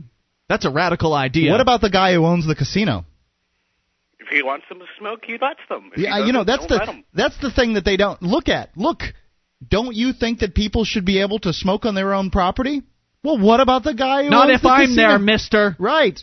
That's just how it is, you know. Like they could care less when it comes down to smoking. They're second-class citizens. So this organization, this Rebel, is going to be lobbying for the passage of this bill that's going to yeah, ban smoking in casinos. Today in school, they were actually getting people to sign a petition for this. Wait a minute. Only seniors? Who? How can kids Yeah, sign? seniors, seniors, Okay. 18 year olds during lunch. Right. So they were sign- they were getting people to sign, and they also go out to like they go on trips and try to get people to sign. Like yesterday, they went to a mall and had a meeting there trying to get people to sign this petition.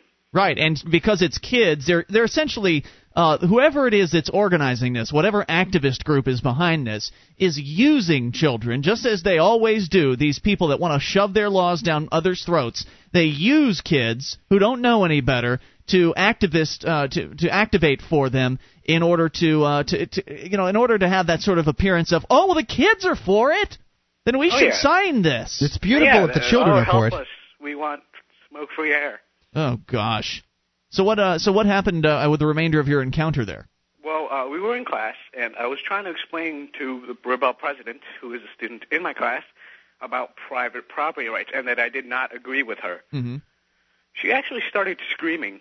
Oh my gosh. Yeah. She really started screaming. That's when you can tell. That's when it, you should um, be able to point out that it's clear who's winning and who's losing this conversation. Oh yes, yeah, oh, but yeah. but it I- she feels really- like you're losing when you have a screaming girl in front of you. What was she screaming about? If you could actually Don't make it talk out. To me. Stop talking to me. Oh.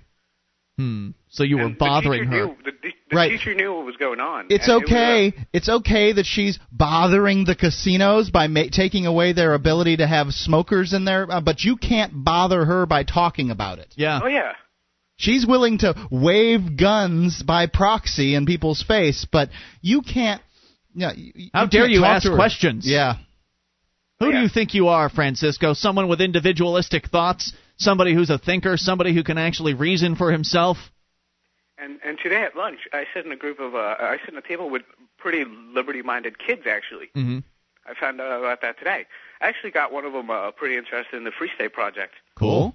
but that's uh, another idea. And uh, today, Rebel was passing out folders. And they came by our table, and I grabbed one, and I said, "I'm sorry, I don't agree with destroying private property rights." And I ripped the, ta- the folder right in half. And the girl did not understand what I was talking about. Wait a minute. Now wait a minute. Who paid for the folder? Was it taxpayer dollars or not sure. or the rebel? Because then you, you you sort of were a little hypocritical by saying you don't agree with destroying private property as you were destroying their private property. I, I'm pretty sure no, because it's a state-run program. Though they did give you the folder. Wait, they Yeah. gave you the folder, so that became yours. Yeah, Okay, so it was your property. All right, I'm okay with that. yeah, but. so what I did they say to like, that? I don't understand how people do not understand private property rights. What did they say after you ripped up the folder? Uh, the girl just walked away, kind of with a shocked face. Yeah. Get lost. Yeah. You fascist. Well, they they have no idea. They're just. They're they have- just little cogs just- in the system. They just don't want people to smoke. Right. Smoking's bad. Right. And we know that the government solves problems, so let's use the government to solve this problem. I mean, it's very simplistic thinking that they've never challenged themselves on. And Of course not. And when Francisco comes around to challenge them, uh, they see him as uh, as the enemy, and they shut off.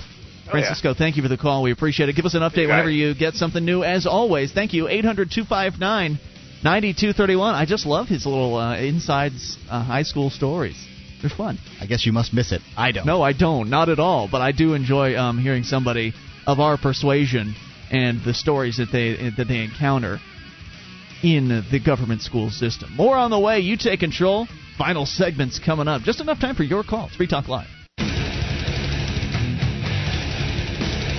This is Free Talk Live. Only moments remain and this is the Monday edition of the show. You can still take control of the airwaves though. 800-259-9231, the Packet 8 toll free line 1-800-259-9231 Ian here with you. And Mark. And as always, you can join us on our website. Enjoy all the features for free when they're working. We had a server crash and uh, working busily to get everything back why, online for why you. Why can't you just turn it back on and it works? Uh, well, uh, okay. So the hard drive, something got corrupted in the system files, and uh, the other, and the system files on the other hard drive were corrupted as well. So we had to install a new hard drive, install a new system on there, install the old hard drive, so we could take all the old files, all the the data that the website runs off of, copy it over to the new hard drive in order to get things working again. So it's a process and it takes time. Sounds like you're all a bunch of boobs. Make the damn thing work.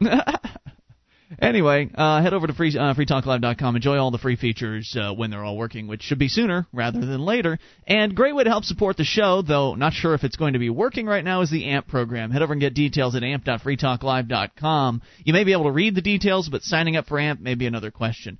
amp.freetalklive.com. The PayPal's will work for sure.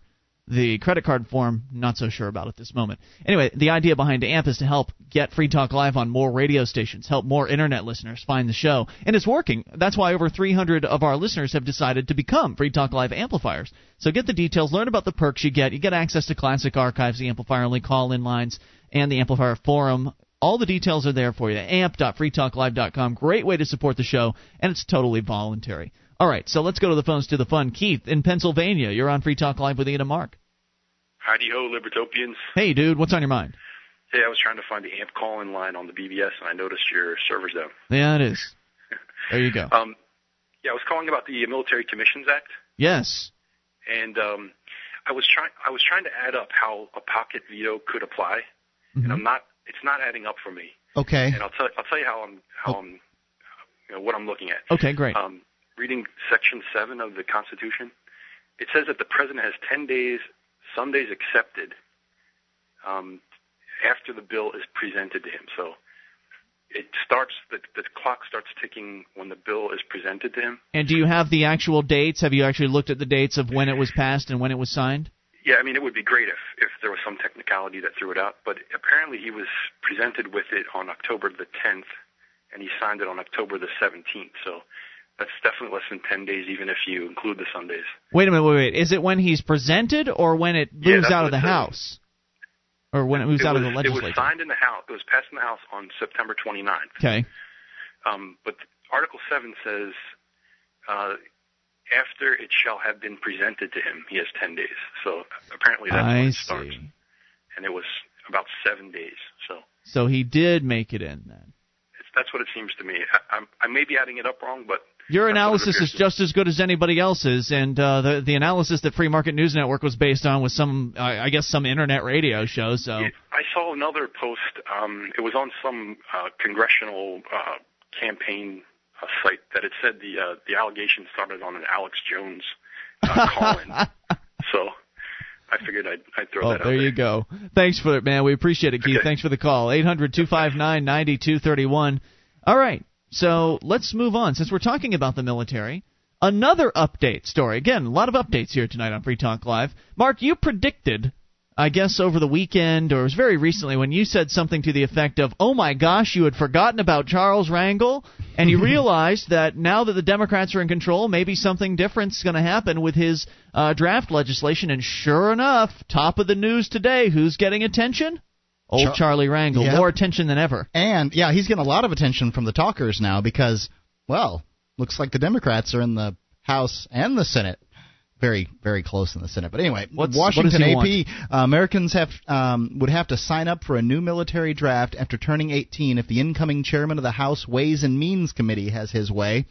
Representative Charles Rangel, Democrat, New York, said Sunday he sees his idea as a way to deter politicians from launching wars and to bolster U.S. troop levels insignificant to cover um, potential future action in Iran, North Korea, and Iraq. Hold on a second. Was there a contradiction in that statement? Well, he wants to. He wants to prevent future politicians from uh, creating wars, and how this, how having a big military is going to prevent that. Uh, I'm not sure. Well, I think I- he's going to get to his suggestion in a moment. But then he says, and so we can send a bunch of nor- uh, other troops over there and fight in, uh, in all these other areas we want to fight in.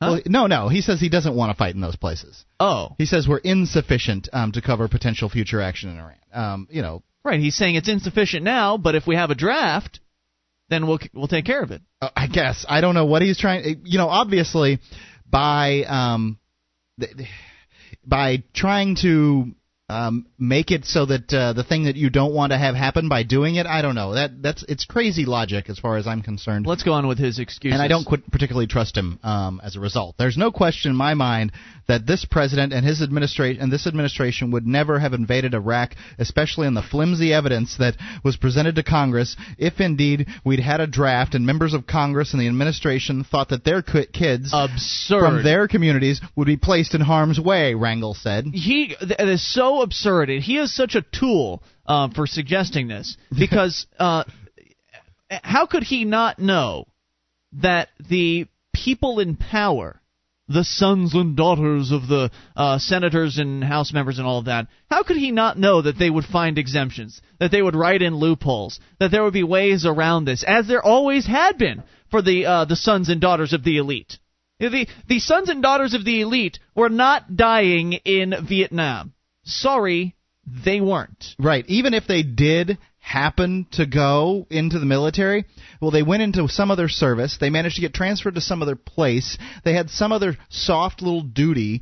Um, right. I mean, George Bush wasn't even anybody. They were just rich people back then. Yep.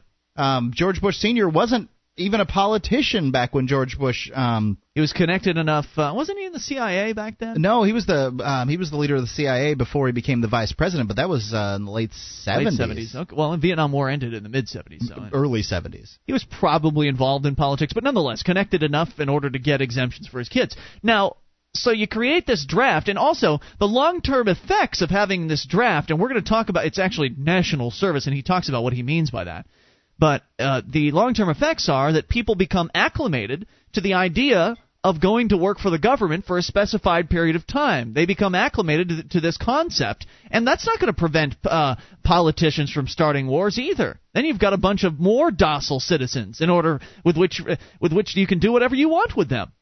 This is bad, bad news. Very bad Let's continue. Rangel, a veteran of the Korean War, who has unsuccessfully sponsored legislation in, on conscription in the past, said he will propose a measure early next um, early next year. He proposes it every year. He brings it back every year, but now he's getting undue amount of attention because the Democrats are in charge. Right. In 2003, he proposed a measure covering uh, people age 18 to 26. This year, he offered a plan to mandate military service for men and women ranges 18 to 42. Holy crap! and it went, um, it went nowhere in the Republican-led Congress. Democrats will control the House and Senate come January because of their victories in the uh, November 7 election.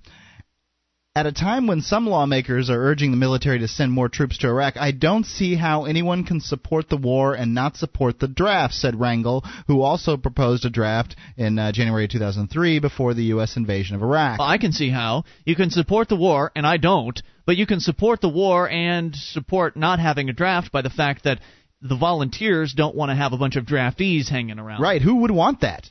I mean, if you were in a unit the last thing you'd want is a bunch of people who didn't want to be in the military there with you. Um, anyway, you know, he, he goes on. It's it's the same stuff every year. Right, but uh, doesn't he talk about um, like what he wants this to look like? He makes an excuse as far as, oh well, not everybody will be forced into the military because this is the national service not the draft. Well, he said that having a draft would not necessarily mean everyone um, called to duty would have to serve. Instead, young people would commit themselves to a couple of years in service to the great republic, whether it's our seaports, our airports, and schools and hospitals, right. with a promise of educational benefits at the end of service. See, who could what? Who could turn this down? Right now, the question is a bunch of Democrats. I think his was voted down something like 400 to two um, when he first initiated this. So the Democrats have voted this down in the past. Now that they're in control, will that change their their uh, you know their proclivities and uh, towards voting on this? I don't know. I mean, because he's getting more attention now, will that mean that more people will vote for it?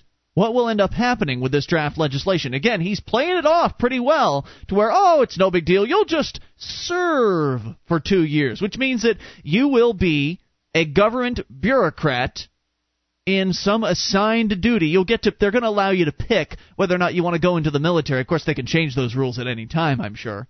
To where, oh, sorry, we're not going to allow you to pick anymore. We need you, need you in the military, so you're going to have to come over here. But they're selling it to you based on the idea that, oh, it's no big deal. You can come over here and pack boxes and help old people for two years. Yeah, you can go to the Peace Corps and help poor people in other countries and stuff. This is such bad news, Mark. Uh, we're going to keep you up to date on anything that we hear about this draft legislation as it comes around again, as it will in 2007. I don't see how they can do it with the 13th Amendment. It just doesn't jibe in my mind. Well, they'll do it. They did it before, and they can do it again. It's been Ian here with you. And Mark. See you tomorrow night. Online in the meantime, freetalklive.com. DVD, books, music, instruments, periodicals, computers, software, electronic, photo, cell phone, office product, home and garden, bed and bath, furniture, kitchen, pet supply, automotive, hardware, apparel, shoes, jewelry, grocery, healthcare, sports and outdoors, toys, games, used, and more. It's a department store at your fingertips. Amazon.freetalklive.com. Get all your shopping done, a great deal, delivery to your door, and a percentage of your purchase will go to Free Talk Live when you enter Amazon through Amazon.freetalklive.com.